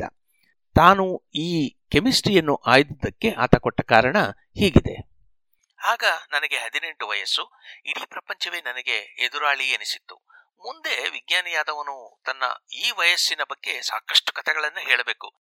ಅದು ಹೇಗೆ ತಾನು ರಸಾಯನ ವಿಜ್ಞಾನಿಯೋ, ಪತಂಗ ವಿಜ್ಞಾನಿಯೋ ಆಗಬೇಕು ಎಂದು ತೀರ್ಮಾನಿಸಿದ ರೀತಿ ತನಗೆ ಏನು ಗೊತ್ತಿಲ್ಲದೆ ಇದ್ದ ರೀತಿ ಅಥವಾ ಆರು ವರ್ಷದವನಾಗಿದ್ದಾಗಲೇ ತಾನೊಂದು ರಸಾಯನ ಪ್ರಯೋಗಾಲಯವನ್ನು ಕಟ್ಟಿ ಅದು ಸಿಡಿದು ಬೆಂಕಿ ಹೊತ್ತಿಕೊಂಡ ಬಗ್ಗೆ ಅಥವಾ ಹೇಗೆ ಪ್ರಕೃತಿ ವಿಜ್ಞಾನಿ ನಬಕು ನಾಚಿಕೊಳ್ಳುವಂತೆ ಸಣ್ಣ ಮಗುವಾಗಿದ್ದಾಗಲೇ ಅತಿ ಅಪರೂಪದ ಚಿಟ್ಟೆಯೊಂದನ್ನು ಹಿಡಿದ ಬಗ್ಗೆ ಎಲ್ಲ ಕೊಚ್ಚಿಕೊಳ್ಳಬೇಕು. ಇಂತಹ ಯಾವುದಾದರೂ ಪ್ರತಿಭೆಯ ಬಗ್ಗೆ ಹೇಳುವಂತಹ ಯಾವ ಕಥೆಯೂ ನನ್ನ ಬದುಕಿನಲ್ಲಿ ನಡೆಯಲಿಲ್ಲ. ಹೀಗಾಗಿ ನಾನು ವಿಶ್ವವಿದ್ಯಾನಿಲಯವನ್ನು ಸೇರಿ ಓದಿ ಪಿಎಚ್ಡಿ ಪದವಿ ಪಡೆಯುವುದೊಂದೇ ಮಾರ್ಗ ಎನ್ನುವುದು ಎಲ್ಲರಿಗೂ ಸ್ಪಷ್ಟವಾಗಿತ್ತು. ಇದು ನನ್ನ ಭವಿಷ್ಯದ ಬಗೆಗಿನ ತೀರ್ಮಾನವನ್ನ ಇನ್ನು ನಾಲ್ಕು ವರ್ಷಗಳು ಮುಂದೂಡಬೇಕಾದ ದುಃಖದ ವಿಷಯವೂ ಆಗಿತ್ತು ಎನ್ನಿ. ಜೊತೆಗೆ ನನ್ನ ಕಾಲದ ಆಸ್ಟ್ರಿಯನ್ ಮಧ್ಯಮ ವರ್ಗದ ಯುವಕರಿಗೆ ಆ ಡಾಕ್ಟರ್ ಎನ್ನುವ ವಿಶೇಷಣ ಇಲ್ಲದಿದ್ದರೆ ಎಲ್ಲೋ ಬೆತ್ತಲೆಯಾಗಿ ನಿಂತಂತೆ ಅನಿಸುತ್ತಿತ್ತು. ಹೀಗೆ ತನ್ನ ಡಾಕ್ಟರೇಟ್ ಅಧ್ಯಯನ ಏಕಾಯಿತೆಂದು ವಿವರಿಸುವ ಚಾರ್ಗಾಫ್ ಸೂಕ್ಷ್ಮಜೀವಿ ವಿಜ್ಞಾನಿಯಾಗಿ ಬದುಕನ್ನು ಆರಂಭಿಸಿದ. ಆಸ್ಟ್ರಿಯಾದಲ್ಲಿ ಅವಕಾಶ ಇಲ್ಲದ್ದರಿಂದ ಎರಡು ವರ್ಷಗಳ ಕಾಲ ವಿಯನ್ನಾದ ಕಕ್ಕಸುಗಳಷ್ಟು ಹಳೆಯದಲ್ಲದ ಚರಿತ್ರೆ ಇರುವಂತಹ ಅಮೆರಿಕ ದೇಶಕ್ಕೆ ಹೋಗಿ ಮರಳಿದ. ಯುರೋಪಿಗೆ ಮರಳಿದ ನಂತರ ಜರ್ಮನಿಯ ಬರ್ಲಿನಿನಲ್ಲಿ ಸಹಾಯಕ ಪ್ರಾಧ್ಯಾಪಕನಾಗಿ ಕೆಲಸ ಆರಂಭಿಸಿದ. ಜರ್ಮನಿಯಲ್ಲಿ ಆಗ ಹಿಟ್ಲರನ ಆಡಳಿತ ಬಲವಾಗುತ್ತಿತ್ತು. ಚಾರ್ಗಾಫ್ನಂತಹ ಯಹೂದಿಯರ ಬದುಕು ದುಸ್ತರವಾಗಿತ್ತು. ಹೀಗಾಗಿ ಚಾರ್ಗಾಫ್ ಪ್ಯಾರಿಸ್ಸಿಗೆ ಪಯಣಿಸಿದ. ಅಲ್ಲಿನ ಸುಪ್ರಸಿದ್ಧ ಪ್ಯಾಶ್ಚರ್ ಸಂಶೋಧನಾಲಯದಲ್ಲಿ ಬ್ಯಾಕ್ಟೀರಿಯಾಗಳಲ್ಲಿ ತಯಾರಾಗುವಂತಹ ಬಣ್ಣದ ವಸ್ತುಗಳು ಹಾಗೂ ಸಕ್ಕರೆಯ ಅಣುಗಳ ಬಗ್ಗೆ ಸಂಶೋಧನೆ ನಡೆಸಿದ. ಯುರೋಪಿನಲ್ಲಿ ಯುದ್ಧದ ನೆರಳು ಕಾಣುತ್ತಿದ್ದಂತೆಯೇ ಅಮೆರಿಕೆಗೆ ಮತ್ತೆ ಮರಳಿ ಕೊಲಂಬಿಯಾ ವಿಶ್ವವಿದ್ಯಾನಿಲಯದಲ್ಲಿ ಅಧ್ಯಾಪಕ ಹುದ್ದೆಗೆ ಸೇರಿದ. ಅಂದಿನಿಂದ ಸುಮಾರು ಮೂವತ್ತೈದು ವರ್ಷಗಳವರೆಗೆ ಆತ ಅದೇ ಕೊಲಂಬಿಯಾ ವಿಶ್ವವಿದ್ಯಾನಿಲಯದಲ್ಲಿ ವಿವಿಧ ಹುದ್ದೆಗಳಲ್ಲಿ ಕಾರ್ಯನಿರ್ವಹಿಸಿದ ಎನ್ನುವುದು ವಿಶೇಷ. ತನ್ನ ಬದುಕು ಬಹಳ ನೀರಸವಾಗಿತ್ತು ಎಂದು ಹೇಳಿಕೊಳ್ಳುವ ಚಾರ್ಕಾಫ್ ಮಾಡಿದ ಶೋಧವೇ ಇಂದು ಬಹುತೇಕ ಜೈವಿಕ ತಂತ್ರಜ್ಞಾನಗಳ ಪ್ರಯತ್ನಗಳಿಗೆ ಹಾದಿ ಮಾಡಿಕೊಟ್ಟಿತು ಎನ್ನಬಹುದು. ಕೊಲಂಬಿಯಾ ವಿವಿಯಲ್ಲಿ ಚಾರ್ಗಾಫ್ ಬದುಕು ಆರಂಭಿಸಿದ ಸಂದರ್ಭ, ಪ್ರಪಂಚದಲ್ಲಿ ಜೀವಿಗಳಲ್ಲಿ ತಳಿ ಗುಣಗಳನ್ನು ಪ್ರತಿನಿಧಿಸುವ ವಸ್ತು ಯಾವುದಿರಬಹುದು ಎನ್ನುವ ಕುತೂಹಲ ಮನೆ ಮಾಡಿತ್ತು. ಜೀವಿಗಳಲ್ಲಿ ಇರುವ ಯಾವುದಾದರೂ ಪ್ರೋಟೀನು ಈ ಕೆಲಸ ಮಾಡುತ್ತಿರಬಹುದು ಎನ್ನುವ ಸಂದೇಹ ಬಲವಾಗಿತ್ತು. ಸಾವಿರದ ಒಂಬೈನೂರ ನಲವತ್ನಾಲ್ಕರಲ್ಲಿ ಮ್ಯಾಕ್ಲಿಯಾಡ್ ಮತ್ತು ಅವೆರಿ ಎನ್ನುವ ಸೂಕ್ಷ್ಮಜೀವಿ ವಿಜ್ಞಾನಿಗಳು ಈ ಅನುವಂಶೀಯ ಗುಣಗಳು ಡಿಎನ್ಎ ಎನ್ನುವ ರಾಸಾಯನಿಕ ರೂಪದಲ್ಲಿ ಇರಬಹುದು ಎಂಬ ತರ್ಕವನ್ನ ಮಂಡಿಸಿದ್ದರು. ಈ ಸಂಶೋಧನೆಯನ್ನು ಓದಿದ ಚಾರ್ಕಾಫ್ ಮುಂದೆ ತನ್ನ ಎಲ್ಲ ಸಂಶೋಧನೆಯನ್ನು ಈ ರಾಸಾಯನಿಕದ ಕುರಿತೇ ಮಾಡಬೇಕು ಎಂದು ತೀರ್ಮಾನಿಸಿಬಿಟ್ಟ. ಅಷ್ಟರಲ್ಲಾಗಲೇ ಈತ ಬ್ಯಾಕ್ಟೀರಿಯಾಗಳಲ್ಲಿನ ಸಕ್ಕರೆ ಅಣುಗಳ ತಯಾರಿಕೆಯ ಬಗ್ಗೆ ಹಲವಾರು ಸಂಶೋಧನೆಗಳನ್ನು ನಡೆಸಿ ಎಪ್ಪತ್ತೈದಕ್ಕೂ ಹೆಚ್ಚು ಶೋಧ ಪ್ರಬಂಧಗಳನ್ನು ಪ್ರಕಟಿಸಿಯಾಗಿತ್ತು. ಆದರೂ ತನ್ನ ಕುತೂಹಲವನ್ನು ತಣಿಸಲೆಂದು ಹೊಸದೊಂದು ಸಂಶೋಧನಾ ಕ್ಷೇತ್ರಕ್ಕೆ ಕಾಲಿಕ್ಕಿದ ಎನ್ನುವುದು ವಿಶೇಷ.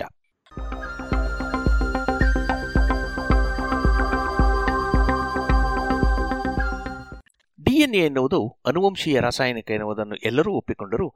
ಅದು ಹೇಗೆ ತಂದೆ ತಾಯಿಯಂದರಿಂದ ಮಕ್ಕಳಿಗೆ ಅನುವಂಶೀಯ ಗುಣಗಳನ್ನು ದಾಟಿಸುತ್ತದೆ ಎನ್ನುವುದು ಸ್ಪಷ್ಟವಾಗಿರಲಿಲ್ಲ.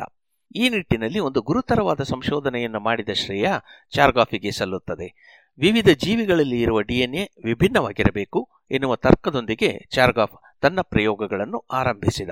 ಹಲವಾರು ಜೀವಿಗಳಿಂದ ಡಿಎನ್ಎಯನ್ನು ಪ್ರತ್ಯೇಕಿಸಿ ಅದನ್ನು ಅದರ ರಾಸಾಯನಿಕ ಅಂಶಗಳನ್ನಾಗಿ ಬೇರ್ಪಡಿಸಿದ. ಇದು ಸುಲಭವೇನಾಗಿರಲಿಲ್ಲ. ಪ್ರತಿ ಜೀವಿಯಲ್ಲಿಯೂ ಇದ್ದಿರಬಹುದಾದ ಒಟ್ಟಾರೆ ಡಿಎನ್ಎ ಪ್ರಮಾಣ ಬಹಳ ಕಡಿಮೆ. ಇದನ್ನು ಪ್ರತ್ಯೇಕಿಸಿ, ವಿಶ್ಲೇಷಿಸುವ ತಂತ್ರಗಳು ಕೂಡ ಕ್ಲಿಷ್ಟವೇ. ಈ ತಂತ್ರಗಳನ್ನು ಅಭಿವೃದ್ಧಿಪಡಿಸಲು ಚಾರ್ಗಾಫರಿಗೆ ಎರಡು ವರ್ಷಗಳು ಬೇಕಾದುವಂತೆ. ತದನಂತರ ವಿವಿಧ ಜೀವಿಗಳ ಡಿಎನ್ಎಯನ್ನ ಈತ ವಿಶ್ಲೇಷಿಸಲು ಆರಂಭಿಸಿದ. ಸಾವಿರದ ಒಂಬೈನೂರ ನಲವತ್ತೆಂಟರಲ್ಲಿ ಮೊತ್ತ ಮೊದಲ ಬಾರಿಗೆ ಬ್ಯಾಕ್ಟೀರಿಯಾ ಹಾಗೂ ಈಸ್ಟ್ ಜೀವಿಗಳಲ್ಲಿನ ಡಿಎನ್ಎಯಲ್ಲಿ ಪ್ಯೂರಿನು ಹಾಗೂ ಪಿರಮಿಡಿನ್ ಎನ್ನುವ ವಿಶಿಷ್ಟ ರಾಸಾಯನಿಕ ರಚನೆ ಇರುವ ಅಣುಗಳಿವೆ ಎಂದು ಪತ್ತೆ ಮಾಡಿದ. ಎರಡು ಪ್ಯೂರಿನ್ಗಳು ಹಾಗೂ ಎರಡು ಪಿರಿಮಿಡೀನುಗಳು ಇವೆ ಎಂದು ಪತ್ತೆಯಾಯಿತು. ಅನಂತರ ಇದೇ ಪ್ರಯೋಗಗಳನ್ನು ಮುಂದುವರೆಸಿ ಪ್ರಾಣಿಗಳ ಥೈಮಸ್ ಗ್ರಂಥಿ ಹಾಗೂ ಸ್ಪ್ಲೀನ್ ಗ್ರಂಥಿಗಳಲ್ಲಿನ ಡಿಎನ್ಎಯನ್ನು ವಿಶ್ಲೇಷಿಸಿದ. ಇವೆಲ್ಲದರ ಪರಿಣಾಮವಾಗಿ ಪ್ರತಿ ಜೀವಿಯಲ್ಲಿಯೂ ಪ್ಯೂರಿನ್ಗಳು ಎಷ್ಟಿರುತ್ತವೆಯೋ ಅಷ್ಟೇ ಪ್ರಮಾಣದಲ್ಲಿ ಪಿರಮಿಡಿನುಗಳು ಇರುತ್ತವೆ ಎಂದು ಈತ ನಿರೂಪಿಸಿದ. ಇದಕ್ಕೆ ಹೀಗೆ ಎನ್ನುವ ಬಗ್ಗೆ ಉತ್ತರ ತಿಳಿಯಲು ಇನ್ನೂ ಐದು ವರ್ಷಗಳು ಬೇಕಾದವೆನ್ನಿ. ಸಾವಿರದ ಒಂಬೈನೂರ ಐವತ್ಮೂರರಲ್ಲಿ ಡಿಎನ್ಎಯ ರಾಸಾಯನಿಕ ರಚನೆಯನ್ನು ಊಹಿಸಿದ ಜೇಮ್ಸ್ ವಾಟ್ಸನ್ ಹಾಗೂ ಫ್ರಾನ್ಸಿಸ್ ಕ್ರಿಕ್ ಚಾರ್ಗಾಪುರ ಮಾಡಿದ ಪ್ಯೂರಿನು ಹಾಗೂ ಪಿರಮಿಡಿನುಗಳ ಸಮಪ್ರಮಾಣವನ್ನು ಆಧಾರವಾಗಿಟ್ಟುಕೊಂಡಿದ್ದರು ಎನ್ನುವುದು ಈಗ ಚರಿತ್ರೆ. ಅಲ್ಲಿಂದ ಮುಂದೆ ಡಿಎನ್ಎ ಎನ್ನುವುದು ಅನುವಂಶೀಯ ವಸ್ತು ಎಂದು ನಿರ್ವಿವಾದವಾಗಿ ಸಿದ್ಧವಾಯಿತು. ಹೊಸ ವಿಜ್ಞಾನದ ಉದಯವಾಯಿತು. ಚಾರ್ಗಾಫರ ಈ ಸಂಶೋಧನೆಯನ್ನು ಆರಂಭದಲ್ಲಿ ಯಾರೂ ಗಮನಿಸಲೇ ಇಲ್ಲ ಎನ್ನುವುದು ವಾಸ್ತವ. ಅವರ ಆ ಶೋಧ ಪ್ರಬಂಧವನ್ನು ಅಂದಿನ ಸುಪ್ರಸಿದ್ಧ ರಾಸಾಯನಿಕ ಶೋಧಗಳ ಪತ್ರಿಕೆ ನಿರಾಕರಿಸಿಬಿಟ್ಟಿತ್ತು. ನಾನು ಇದುವರೆಗೆ ಬರೆದಿದ್ದ ಎಪ್ಪತ್ತೈದು ಪ್ರಬಂಧಗಳಲ್ಲಿ ಯಾವುದೂ ಹೀಗೆ ವಾಪಸ್ಸು ಬಂದಿರಲಿಲ್ಲ. ಇದೇ ಮೊತ್ತ ಮೊದಲ ಬಾರಿಗೆ ಒಂದು ಪ್ರಬಂಧ ವಾಪಸ್ಸು ಬಂದಿತ್ತು. ಇದರಲ್ಲಿ ಪತ್ರಿಕೆಯ ತಪ್ಪೇನೂ ಇಲ್ಲ ಆ ವಿಷಯ ಅಷ್ಟೊಂದು ಹೊಸದಾಗಿತ್ತು ಎಂದು ಚಾರ್ಗಾಪರು ಒಂದೆಡೆ ಹೇಳಿದ್ದಾರೆ. ಹೀಗೆ ಅಂದಿನ ಕಾಲಕ್ಕೆ ಹೊಚ್ಚ ಹೊಸದೆನ್ನುವ ಅರಿವನ್ನು ಮೂಡಿಸಿದ, ಸಂಶೋಧನೆಯನ್ನು ಮಾಡಿದ ಮಾನವತಾವಾದಿ, ವಿಜ್ಞಾನಿ, ಅನುಪಮ ಲೇಖಕ ಎರ್ವಿನ್ ಚಾರ್ಗವ್ ಹುಟ್ಟಿದ ದಿನ ಇಂದು ಆಗಸ್ಟ್ ಹನ್ನೊಂದು.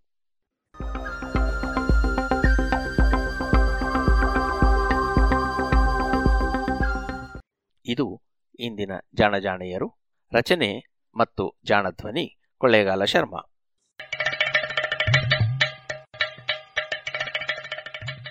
ಜಾಣ ಸುದ್ದಿಯ ಬಗ್ಗೆ ಸಲಹೆ, ಸಂದೇಹಗಳು ಇದ್ದಲ್ಲಿ ನೇರವಾಗಿ ಒಂಬತ್ತು, ಎಂಟು ಎಂಟು, ಆರು ಆರು, ನಾಲ್ಕು, ಸೊನ್ನೆ, ಮೂರು, ಎರಡು, ಎಂಟು ಈ ನಂಬರಿಗೆ ವಾಟ್ಸಪ್ ಮಾಡಿ ಇಲ್ಲವೇ ಕರೆ ಮಾಡಿ.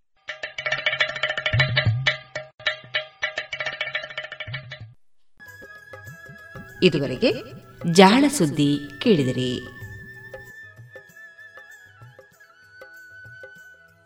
ಇನ್ನು ಮುಂದೆ ಭಾವಗೀತೆಗಳು ಪ್ರಸಾರವಾಗಲಿದೆ.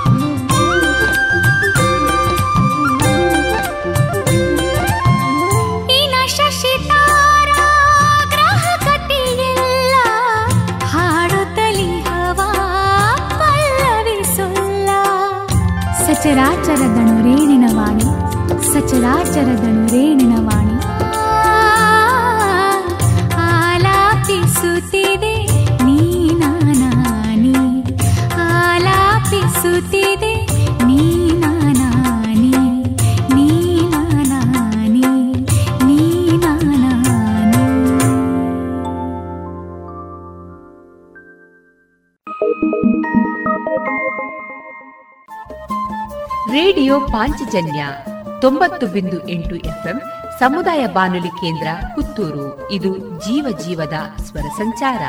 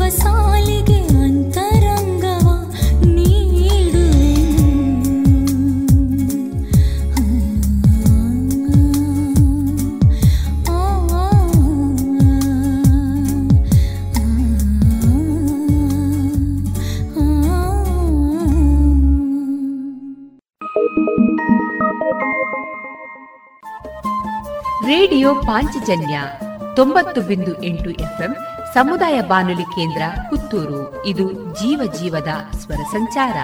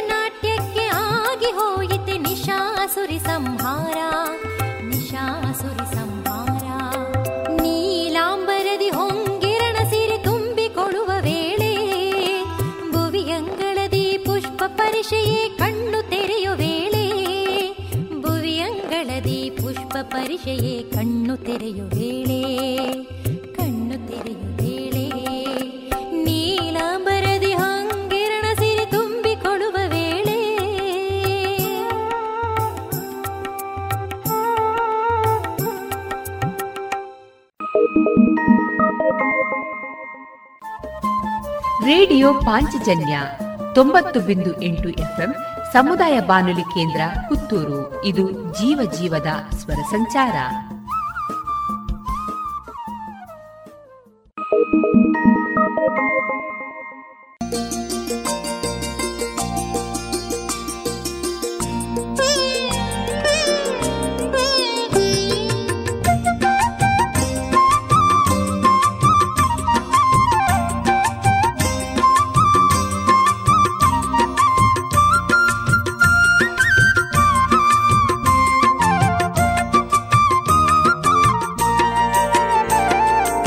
விரகிரே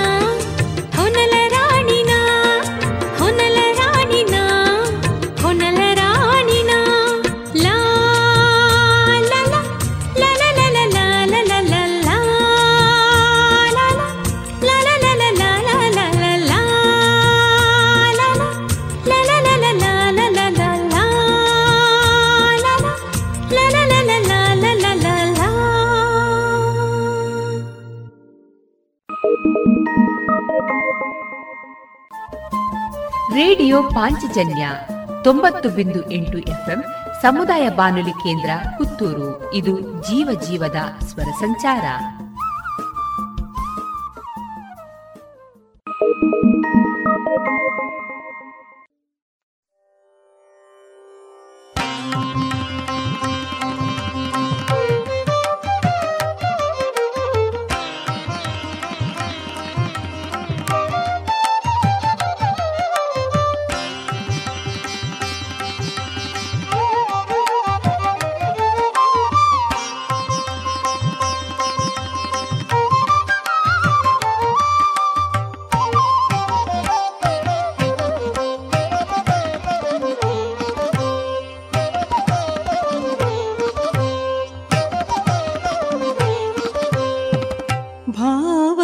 देने सखी नर्तन सुखी भाव विदेने सखी नर्तन सुखी भाव भाववि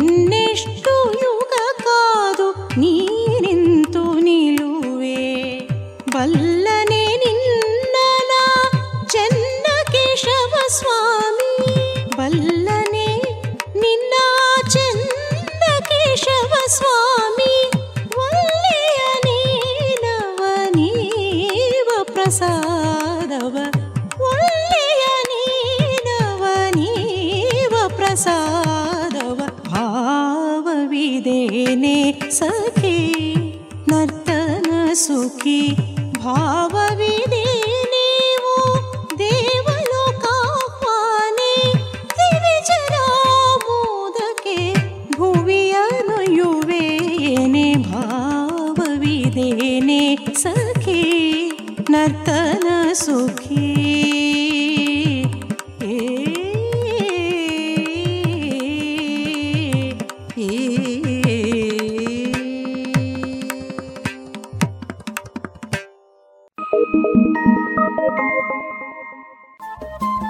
ರೇಡಿಯೋ ಪಾಂಚಜನ್ಯ ತೊಂಬತ್ತು ಬಿಂದು ಎಂಟು ಎಫ್ಎಂ ಸಮುದಾಯ ಬಾನುಲಿ ಕೇಂದ್ರ ಪುತ್ತೂರು. ಇದು ಜೀವ ಜೀವದ ಸ್ವರ ಸಂಚಾರ.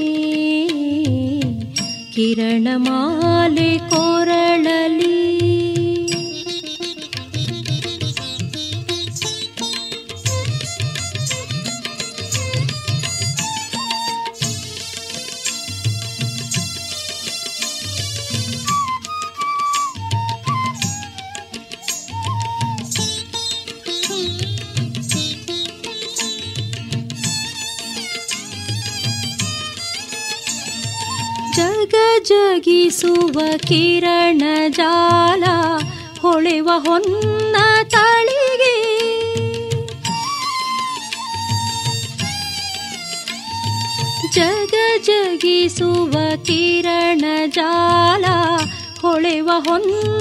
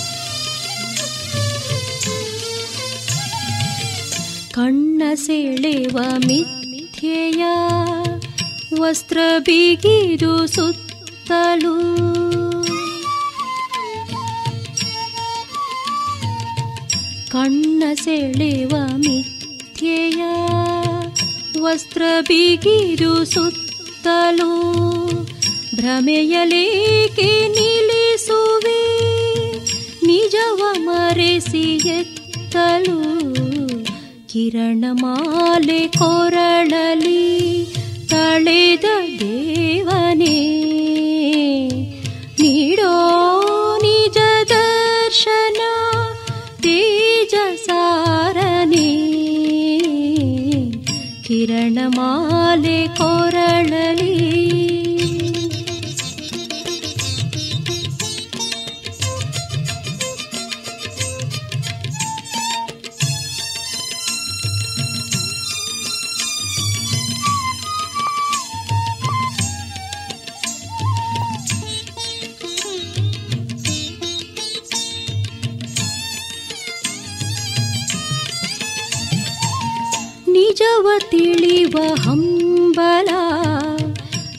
ಸಿಡಿದಿದೆ ಇದೆ ತುಂಬ.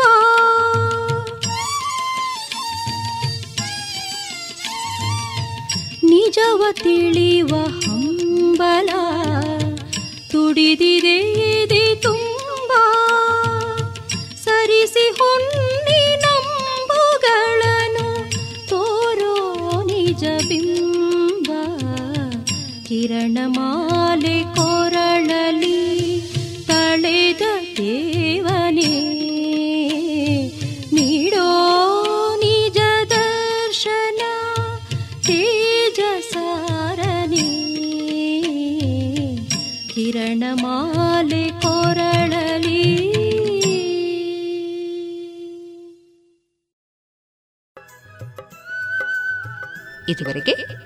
ಭಾವಗೀತೆಗಳನ್ನ ಕೇಳಿದಿರಿ.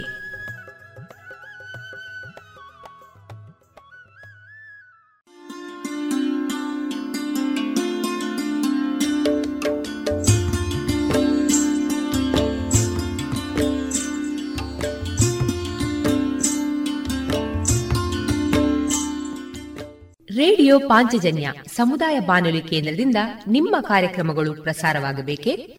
ಹಾಗಿದ್ದರೆ ನಮ್ಮನ್ನು ಸಂಪರ್ಕಿಸಿ. ನಮ್ಮ ದೂರವಾಣಿ ಸಂಖ್ಯೆ ಸೊನ್ನೆ ಎಂಟು ಎರಡು ಐದು ಒಂದು, ಎರಡು ಒಂಬತ್ತು ಎಂಟು ನಾಲ್ಕು ಒಂಬತ್ತು ಒಂಬತ್ತು.